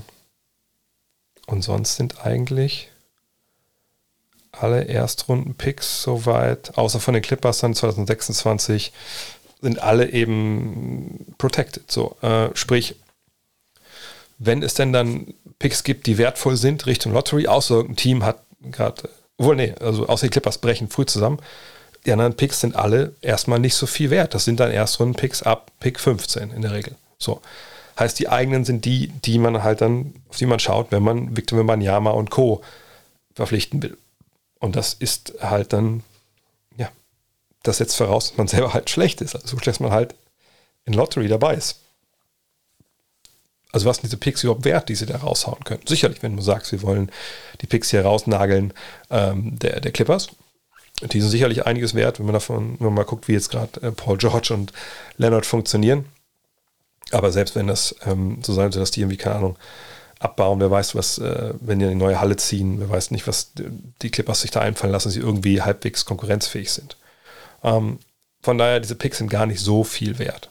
Also sie können natürlich mal Dreingabe sein, dafür, dass man, was ich Youngster, die man hat, plus einem Spieler, der ein bisschen Geld verdient, dass man dann irgendwie einen Star holt. Aber wer soll das denn dann am Ende des Tages sein? Ähm, wenn wir uns den Kader mal anschauen, also Shakic Alexander ist ja dann der, mit dem man mit aufbauen will, den wird man ja nicht traden. So. Dann ist man äh, bei Lou Dort, das ist der zweitmeistverdienende mit so 15 Millionen, also auch noch vollkommen okay natürlich für das, was er normalerweise leistet. Jetzt muss man sagen, Lou dort dieses Jahr von der Dreierlinie, puh, ja, nicht mal 31 Prozent. Weiß ich jetzt nicht, ob das jetzt im Endeffekt dann für Leute so wahnwitzig ähm, interessant ist, zumal er in seiner Karriere jetzt auch gerade mal 33 Prozent trifft. Aber er hat auch natürlich auch defensive Qualitäten. Das, den kriegt man schon vermittelt, denke ich. So, ähm, aber dann müsste man natürlich, um irgendwie anders einen Star loszueisen, junge Talente damit reinpacken. Das heißt, und dann sind wir bei wahrscheinlich Josh Giddy und bei Chad Holmgren, der natürlich noch kein Spiel absolviert hat. Ähm, das kommt natürlich auch erschwerend hinzu. Äh, aber, aber, sonst ist man halt bei so Projektspielern oder Spielern, die jetzt irgendwie ja schon ganz gut aussehen, aber natürlich nicht wirklich bewiesen haben, dass sie in der Liga auf höchstem Niveau funktionieren. Äh, also eine Kombination aus, aus Dort, Holmgren, Giddy plus Picks für einen Superstar. Wo bringt dich das denn hin? Das bringt dich ehrlich gesagt nirgendwo hin. Das ist ja nicht mal so, dass du dann äh, sagst, ey, wie ich vorhin bei den Hawks und, und, und Mavs vor knapp anderthalb Stunden skizziert habe, ist ja nicht mehr, dass du dann sagst, hey, wir wollen unseren Fans was bieten, wir wollen schauen, dass wir es packen, äh, wir gehen da jetzt all in. Das ist ja nicht mal das, sondern es ist einfach ein vorzeitiges Verlassen des Weges, der dich eigentlich dazu hinführen soll, dass du eben, was ich vorhin beschrieben habe, dass du über Jahre deine Erstrunden-Picks hast, immer wieder diese ne, Lostrommel namens NBA Draft betrittst und du ziehst dann halt zwei, drei Hauptgewinne. Einen hast du, sagen wir mal jetzt, mit Shea Gildas Alexander, vielleicht hast du sogar zwei mit, mit, mit Holmgren und wenn einer von Holmgren und Giddy funktionieren. Aber du weißt es halt noch nicht. So von daher, also jetzt irgendwas zu traden für einen, äh, für, für einen Topspieler wäre wahrscheinlich das Schlimmste, was man machen kann. Weil man sicherlich auch keinen Topspieler bekommt, der über jeden Zweifel haben ist. Du kriegst ja keinen äh, Spieler vom Kaliber Halliburton oder, oder Doncic oder so. Du kriegst ja wahrscheinlich dann keine Ahnung, Kevin Durant vielleicht, also einen älteren Spieler, der auch weit über dem ist, was du so alterstechnisch sonst im Kader hast. Also das macht keinen Sinn. Im Zweifel wird es halt Sinn machen, den Weg, so unsympathisch der ist, weiterzugehen, den du in den letzten Jahren gegangen bist. Eben knallhart zu tanken, irgendwann Shay als Alexander vielleicht mal wieder eine, eine Verletzung anzudichten und dann schaust du mal. Aber man muss ja eigentlich sagen, meine Single-Linien sind bei sieben oder elf. Also auch nicht so, dass sie jetzt die Liga in Brand geschossen hätten, ähm, sondern die sind momentan Zwölfter ne, im Westen. Und auch nur, sagen, nur vier Siege davon entfernt äh, von den Houston Rockets, die letzter sind mit drei Siegen. Also ich sehe da jetzt nicht wirklich, dass sie äh, irgendwie ihre Entwicklung total voraus sind. SGA funktioniert. Allerdings war ich da auch ein bisschen, ehrlich gesagt, enttäuscht. Ich habe zum ersten Mal wirklich mal genauer drauf geguckt am Mittwoch äh, auf seine sein Spiel und ich denke, da sind schon viele Dinge dabei, die er da trifft, die sind schon halb krank so. Ähm, ich weiß nicht, ob das zu halten ist. Von daher, ich bin sicher, dass sie dieses Jahr wieder eine Lottery picken und das natürlich die große Idee sein muss, eben, wenn man Yama zu bekommen oder im Henderson. Mal gucken, ob dieser Plan aufgeht. Ähm, sie haben ja lang genug absichtlich verloren, dass es äh, irgendwann auch mal funktionieren sollte. Daniel Rosbach fragt, Franz Wagner kam bei dir die Saison noch gar nicht so viel vor. Wie siehst du momentan angesichts seiner Entwicklung, sein Potenzial in der Liga? Gibt es Elemente in seinem Spiel, von denen dich überrascht, äh, von denen dich überrascht, das oder wie er sie einbaut? Ich denke, er kommt nicht unbedingt vor, weil ja, also Franz Wagner dieses Jahr einfach Franz Wagner Dinge macht und wahrscheinlich viele das ein bisschen erwartet haben. Ähm, man muss aber schon klar sagen, dass äh, Franz Wagner natürlich eine, eine, richtig gute Saison spielt, ähm, wo er einfach ähm, viel auf dem aufbaut, was eben vergangenes Jahr schon seine Stärke war. Ne, er spielt mehr, viel mehr, drei Minuten mehr, äh, hat eine viel bessere Zweierquote, eine 51 zu 55,5 Prozent. So Assists-mäßig und Rebound-mäßig ist es eigentlich nicht großartig besser geworden. Ne? Er spielt einfach mehr, deswegen macht er da mehr. Ähm, aber er ist jemand, der momentan viel den Ball in der Hand hat, da habe ich schon drüber gesprochen, ne, wo er auch viele Fehler machen darf momentan, das sieht man auch in seiner Turnover-Quote. Ähm, und er ist jemand, der mittlerweile 19 Punkte auflegt in der Liga. Ähm, klar, für ein Team, was kaum Spiele gewinnt, das ist dann natürlich ein bisschen nachteilig. Auf der anderen Seite, fuck it, das ist eine junge Mannschaft, die sind nicht dran, dass sie jetzt Spiele gewinnen. Ne, die haben ein Point Guard Problem, deswegen muss er auch ein bisschen mehr übernehmen. Jetzt hat er gerade drei Spiele in Folge über 20 gemacht, ähm, gegen Indiana sogar 29 in 30 Minuten. Der macht sein Ding. Und äh, ich glaube, dass bei euch, also gerade wenn es um den Fragen-Podcast geht, geht es um eure Fragen. Ich glaube, dass viele von euch gar nicht so überrascht sind, weil sie denken, ja, das ist genau das, was ich erwarte von, von Franz Wagner. Ähm, ich glaube vor allem die Geschichte, dass er jetzt mehr den Ball in der Hand hat. Ich hoffe, dass ich ihm das ja im neuen Jahr dann fragen kann, wenn ich da in Orlando bin. Ähm, ich glaube, dass diese, dieses verstärkte Ballhandling, äh, mehr selber mit Ballentscheidungen treffen, ich hoffe, dass, das nochmal weiterbringt. Aber dieses Selbstverständnis, was wir da im Sommer gesehen haben, das jetzt auch in der NBA zu sehen, und das macht einfach wahnsinnig Spaß. Und ich, ich glaube, wenn es ein League Pass-Team gerade gibt, wo ich ein bisschen mehr drauf geguckt habe, dann ist es Orlando. Ähm, natürlich vor allem auch wegen Franz. Und das ist einfach, einfach wahnsinnig gut. Und es ist ein bisschen weird. Aber dann denke ich so, alle wissen ja, was er kann seit dem Sommer und warten vielleicht ein bisschen zu viel und sind deswegen so ein bisschen so, ja, das ist genau was, was, was er spielt. Eigentlich möchte ein bisschen mehr sehen. Auf der anderen Seite finde ich, wird da auch nicht drüber genug, genug drüber gesprochen, wie gut er eigentlich schon ist. Aber das ist, wie gesagt, das ist so eine, so eine weirde, so eine weirde, ja, ich weiß nicht, was ich nennen soll. es ist ein weirder Spot, an den, den Franz Wagner gerade ist. Vielleicht ist er, vielleicht war er zu gut im Sommer, dass die Leute jetzt nicht überrascht sind, dass er jetzt so gut ist. Christian Vogel fragt, wie schätzt du Harrison Barnes Karriere ein? Was kann er einem Favoriten noch bringen oder bleibt er ab jetzt ein King for Life? King for Life weiß ich nicht. Ich meine, er hat ja auch schon bei den Warriors da gespielt. Ähm, ne, vielleicht hat er auch da eine Heimat gefunden und der verlängert als Free Agent. Ähm, das wird er ja am Ende des Jahres. Aber ich denke, bei ihm, also ich finde, wenn man einen eine Trade durchziehen will, um den Kader nochmal zu verstärken, dann wahrscheinlich Barnes derjenige, auf den man als allererstes schaut. Aber da muss man natürlich abwarten. Ne? Das ist bisher eine Saison für ihn ist nicht gut. Ne? 29% seiner Dreier, das ist ein bisschen wenig, spielt auch ein bisschen weniger. Aber wenn er den so trifft, wie er es in seiner Karriere gemacht hat, also auf 38% Niveau, dann muss man sagen, naja klar, dann ist das jemand, der sich einen eigenen Wurf erarbeiten kann, ähm, der von der Dreierlinie trifft, der mehrere Positionen spielen kann. Dann kann der natürlich jedem Titelfavoriten mithelfen fragt sich halt, wenn er sich jetzt verbessert und da jetzt wieder reinkommt in die Saison, warum sollten ihn denn die Kings dann traden? Nur weil er Free Agent wird, okay, wenn man ihn nicht verhalten will, dann kann man natürlich darüber nachdenken. Aber ähm, ähm, sie hatten ja vergangenes Jahr auch schon die Chance, ihn zu traden. Im Jahr davor haben sie es auch nicht gemacht. Von daher denke ich mal, wahrscheinlich behalten sie ihn. Ähm, aber natürlich, er ist, er ist ein Champion. Er hat größere Rollen schon gespielt, kleinere Rollen. Das ist ein absoluter Profi.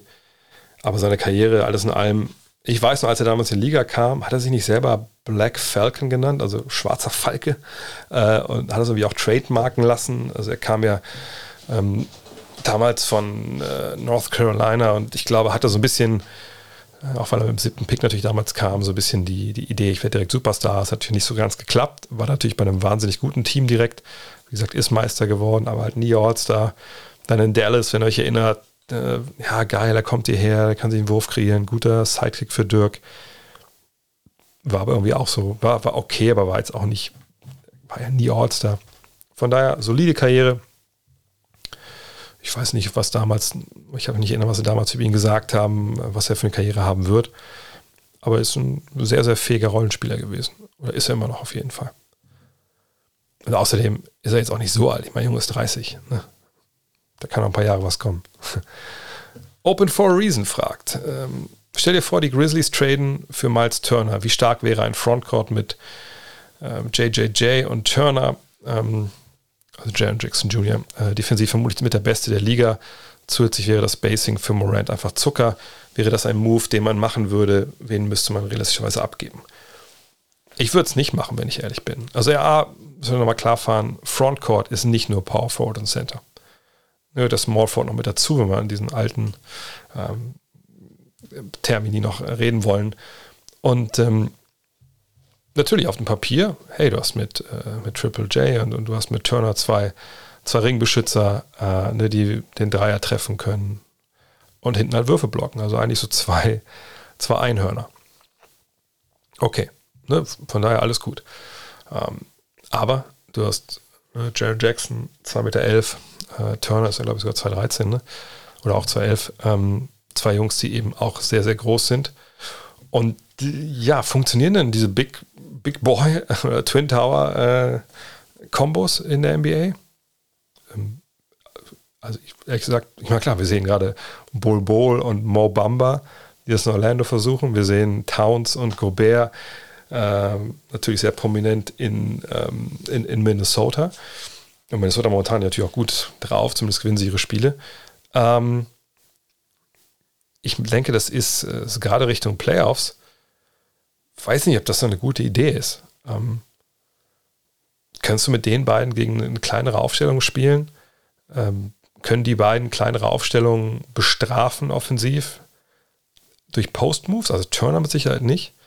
Es sei denn, hat sich was getan in den letzten sechs Monaten, was ich nicht gesehen habe weil er war halt am Zonenrand also, also sehr, sehr hilflos oft. Uh, und, und Jaron Jackson Jr. habe ich auch nicht mehr so parat als einer, der jetzt im, im Zonenrand wirklich uh, da einiges umreißt. Gleichzeitig muss ich sagen, Spacing Zucker, naja, also letztes Mal, dass ähm, Triple J seine Dreier so getroffen hat, dass man wirklich ähm, sagen könnte, das hat er gut gemacht. Das war 2019, 2020, ist schon ein paar Jahre her. Ähm, seitdem viel verletzt gewesen. Vergangenes Jahr, wo er fit war, hat er 32 Prozent getroffen. ähm, ich, ich sehe das ehrlich gesagt nicht. Ich denke, dass das kein, kein Ding wäre, wo man äh, klar sagt dann, ah, geil. Und sie müssen natürlich bei junge Spieler abgeben. Da waren, glaube ich, auch ein paar äh, Trade-Ideen mit dabei bei, bei dem Tweet. Ähm, und sicherlich ist das alles machbar. Die Memphis Grizzlies haben ja eine Menge Verträge in verschiedensten Variationen. Aber ähm, dann hast du Steven Adams, du hast Jaron Jackson Jr., die verdienen dieses die verdienen beide zusammen dieses Jahr schon 17, äh, 46 Millionen, fast 47 Millionen Dollar. Dann kommt nochmal 18 Millionen, glaube ich, für Turner oben drauf, der Free Agent wird. Du hast Adams gerade gehalten für die nächsten beiden Jahre. Jackson hat noch einen Vertrag bis 2026 mit 27, 25 und 23 Millionen. Also wie viel Geld willst du denn in die Center-Position stecken? Das sind ja eigentlich alles drei Center. Und dass man jetzt Adams mit Jackson spielen lassen kann oder Adams mit, mit Turner spielen lassen kann, ja, ganz ehrlich, das sehe ich einfach nicht. Von daher, wenn man eine, mit Verstärkung nachdenkt für diese, diese Memphis Grizzlies, wenn man denkt, okay, also mit diesen ganzen Youngstern, äh, das, das wird nicht für die Meisterschaft reichen, weil wir nicht, wir brauchen noch irgendwie Star Power, wir brauchen Shot Creation, das ist für mich das große Thema bei den Shot Creation, das bräuchten wir wahrscheinlich noch. Dann, dann wäre ich nicht bei Miles Turner. Miles Turner kann sich seinen eigenen Wurf auch nur sehr bedingt kreieren.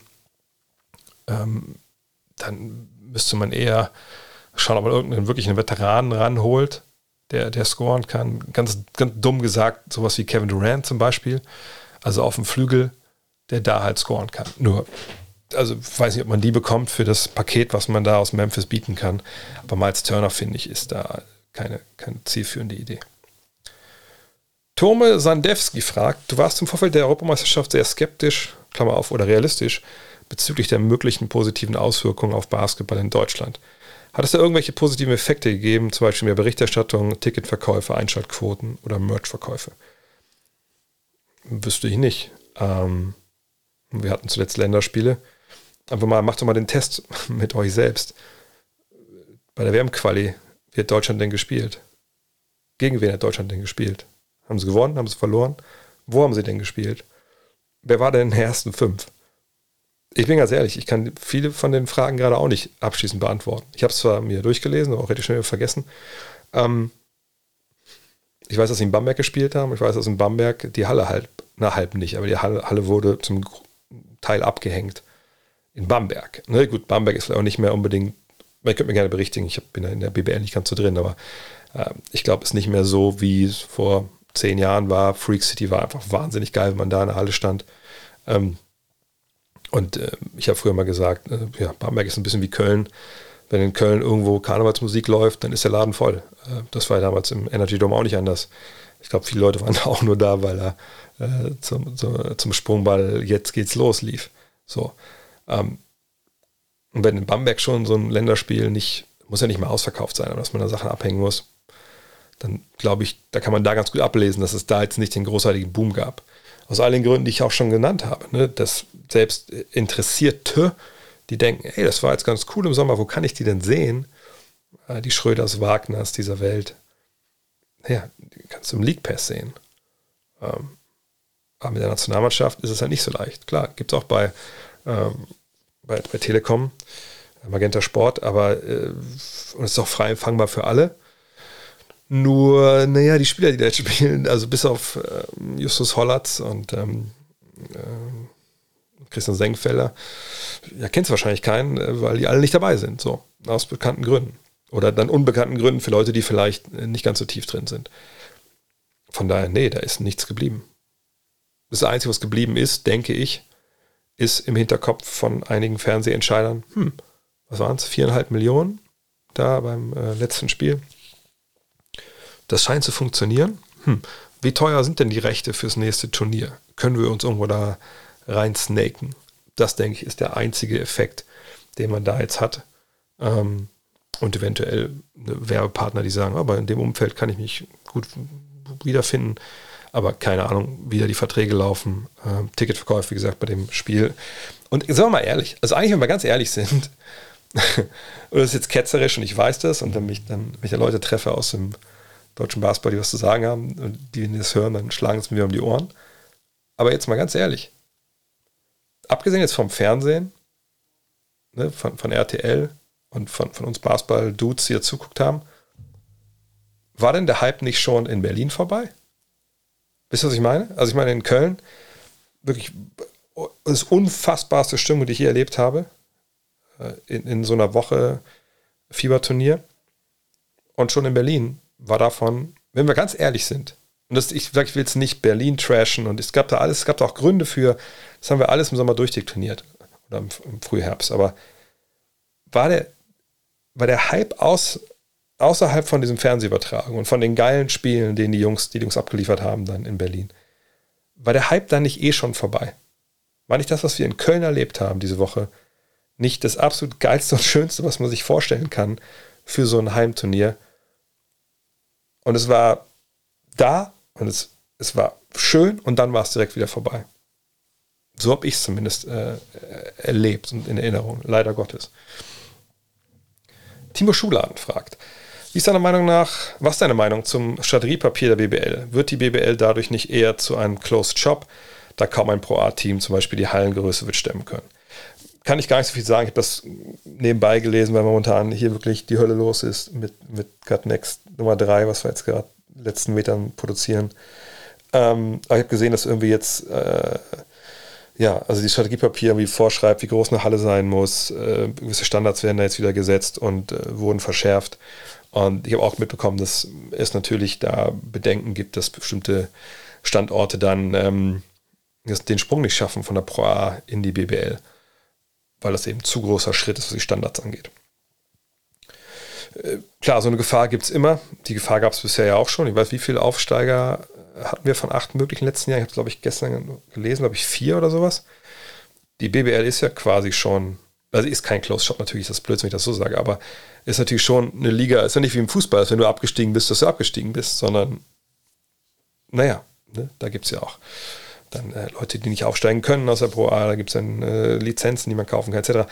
Also das ist eh ähm, es ist ein ganz eigenes Thema, was man auch, glaube ich, sehr, sehr kontrovers diskutieren kann. Äh, auf der positiven Seite muss ich sagen, ich finde es natürlich gut, wenn sich eine Liga wie die BBL, nachdem sie ne, diese Agenda 2020 ja dann haben auslaufen lassen, ähm, dass man sich neue Ziele setzt. Mhm. Ich muss aber ehrlich sagen, rein so vom, vom Rüberlesen, also mir war es schon, ich fand es schon, auch wenn ich damals gesagt habe und denke ich immer noch, dass diese, diese, diese Vorgabe, ey, wir wollen 2020 die beste Liga Europas sein, das wurde ja nie ausgekleidet mit, also, also da gab es ja keine Kriterien für. Das war einfach nur, nur, nur ein Slogan, der dann ne, Medienaufmerksamkeit äh, machen sollte und ein bisschen Feuer unterm Arsch von vielleicht dem einen oder anderen Funktionär in der BBL, der so ein bisschen, sich ein bisschen gemütlich gemacht hat. Ähm, das fand ich aber sympathischer als das jetzt, ehrlich gesagt, wenn man nur so an solchen Zahlen sich abarbeitet und vielleicht ein bisschen weniger ja, Ziele hat. Aber ich müsste noch mal genauer drauf schauen, um da mal richtig drüber zu sprechen, wenn ich ehrlich bin.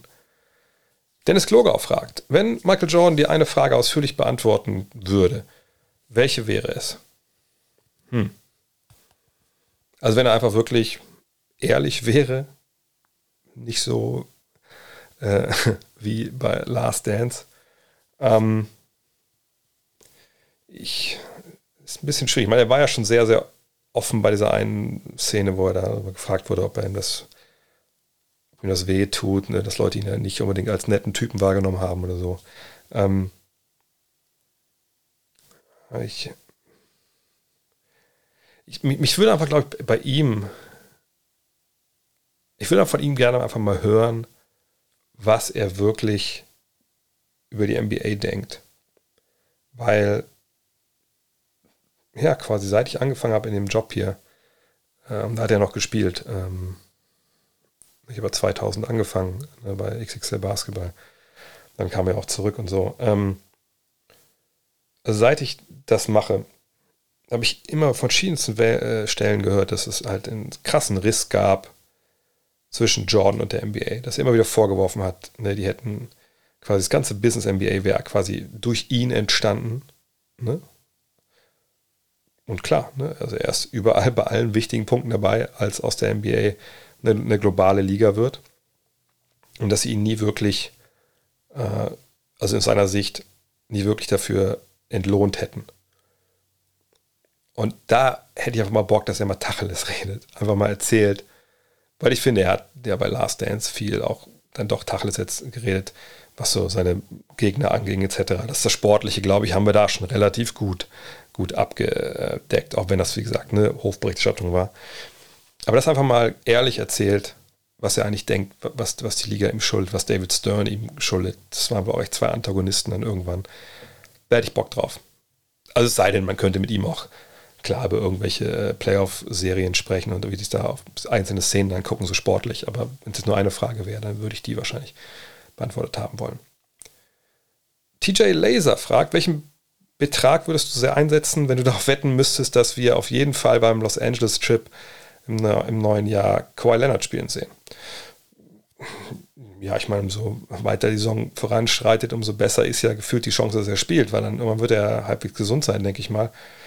Aber das ist, glaube ich, eine Wette, die, die würde ich, ich glaube, da gibt, findest du gar keinen Buchmacher, der dir das gibt zu einem halbwegs guten Tarif, weil das so up in the air ist. Aber ich glaube, wenn ich, ich habe das vor der Saison mir mal angeguckt, kurz, ich weiß nicht, ob es wirklich so ist, aber wenn ich mir nicht ganz verzählt habe, war, sind die Chancen gar nicht schlecht, dass LeBron James vielleicht, wenn wir da sind, Kareem einkassiert.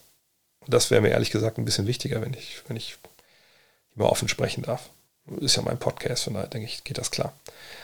Basti mit der letzten Frage. Was war dein persönliches Highlight in London? Ja, mitbekommen, ich warte schon, schon, schon relativ lange, schon vier Monate, glaube ich, hatten wir den Trip gebucht nach London übers Wochenende. Äh, einmal wollte ich mal wieder Hamilton sehen, mein Herzensmusical.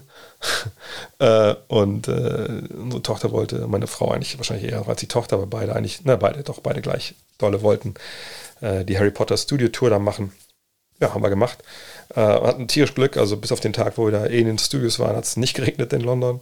Wir haben sogar noch, also wir wussten es nicht, aber äh, wir haben ja sogar, wir hatten unser Hotel war direkt am Madison, äh, Square Garden, am Buckingham Palace, haben wir noch gesehen, wie der König in der Kutsche, Kate und wie heißt der, der, der Sohn, ich weiß nicht, William, William, vorbeigefahren sind und der Staatspräsident von äh, Südafrika augenscheinlich. Deswegen waren auch die ganzen Dudes mit ihren äh, Woll, äh, nicht Wollmützen, Büffelmützen unterwegs. War mir aber relativ egal, weil wir waren ja dann im St. James Park am letzten Tag, äh, um Eichhörnchen zu füttern. Und dann muss ich sagen, das war auch, ja, neben Hamilton war das mein Highlight, weil das war echt cool. Die kamen an, die sind einen hochgeklettert. Ihr wisst, ich bin Eichhörnchen-Fan, von daher war das schon ein cooler Schlusspunkt. Aber nee, eigentlich war es für mich Hamilton. Äh, Obwohl ich immer gerne London bin. London ist einfach eine, eine krasse Stadt. Aber nee, äh, Hamilton, Hamilton zu sehen mal wieder, ähm, da einfach zu sitzen. Ich habe es auch getweetet, glaube ich, oder auch mal bei Instagram gepostet, äh, während eine Fußball-WM angefangen hat und ich hatte keine Ahnung, wer wann spielt. Ist mir alles total scheißegal aus bekannten Gründen. Ähm, und dann aber im Musical zu sitzen und halt einfach Tränen über die Augen, über die Wangen laufen zu haben. Wie gesagt, mein, mein 14-jähriges Ich, wenn ich das erzählt hätte, mir wahrscheinlich mehrfach Ohrfeigen verpasst. Aber man wird ja auch älter. Äh, Sachen ändern sich. Was sich nicht ändert, ist, dass wir, oh, mal wieder überzogen haben heute. 1,43. Ja, okay. Kann man mal machen an einem Freitag. Ist ja auch Black Friday. Von daher, letzter Hinweis an der Stelle: zwei Sachen sagt. Manscape.com ist Black Friday, 25% oder halt MyProtein, kann ich nur ans Herz legen, 55. Geht am besten über den Link in der Beschreibung. Und nochmal der Hinweis: alle Abonnenten vom Gut Next Magazine, das vierte Heft machen wir gerade fertig. Da klebt Blut dran, aus verschiedensten Gründen. Ähm, wird aber geil, die 2000er Ausgabe. Äh, wenn ihr bei Startnext euer Abo gemacht habt, ihr müsst es fürs nächste Jahr neu abschließen, weil das Abo von Startnext verlängert sich nicht. Schreibt uns gerne eine Mail an info.next.de und fragt, hey, bin ich einer von denen, die noch nicht verlängert haben? Und ähm, gerade jetzt hat, glaube ich, hat PayPal bei euch, wenn ihr damals per Abo bezahlt habt so weiter, euch das Geld abgezogen fürs nächste Jahr das war jetzt nicht irgendwie, irgendwie, irgendwie ein RIP von unserer Seite, oder, sondern ist einfach, ne, ist dann eingebaut, dass dann, wenn ihr gekauft habt, ein Jahr später, das dann abgebucht wird wieder. Das hat alles seine Richtigkeit. Also wenn ihr was gekündigt habt, weil ihr nicht wusstet, was ist das für, ein, für eine Ausgabe, gerne auch da an info.next.de, dann können wir das alles nachverfolgen. In diesem Sinne, euch wünsche ich ein formidables Wochenende und dann hören wir uns ganz bald hier wieder. Haut rein. Ciao. Look at this. That is amazing. Thomas Wade with a steal. The emotions of Dirk Nowitzki. What he's always dreamed of. Hoping to have another chance after the bitter loss in 2006.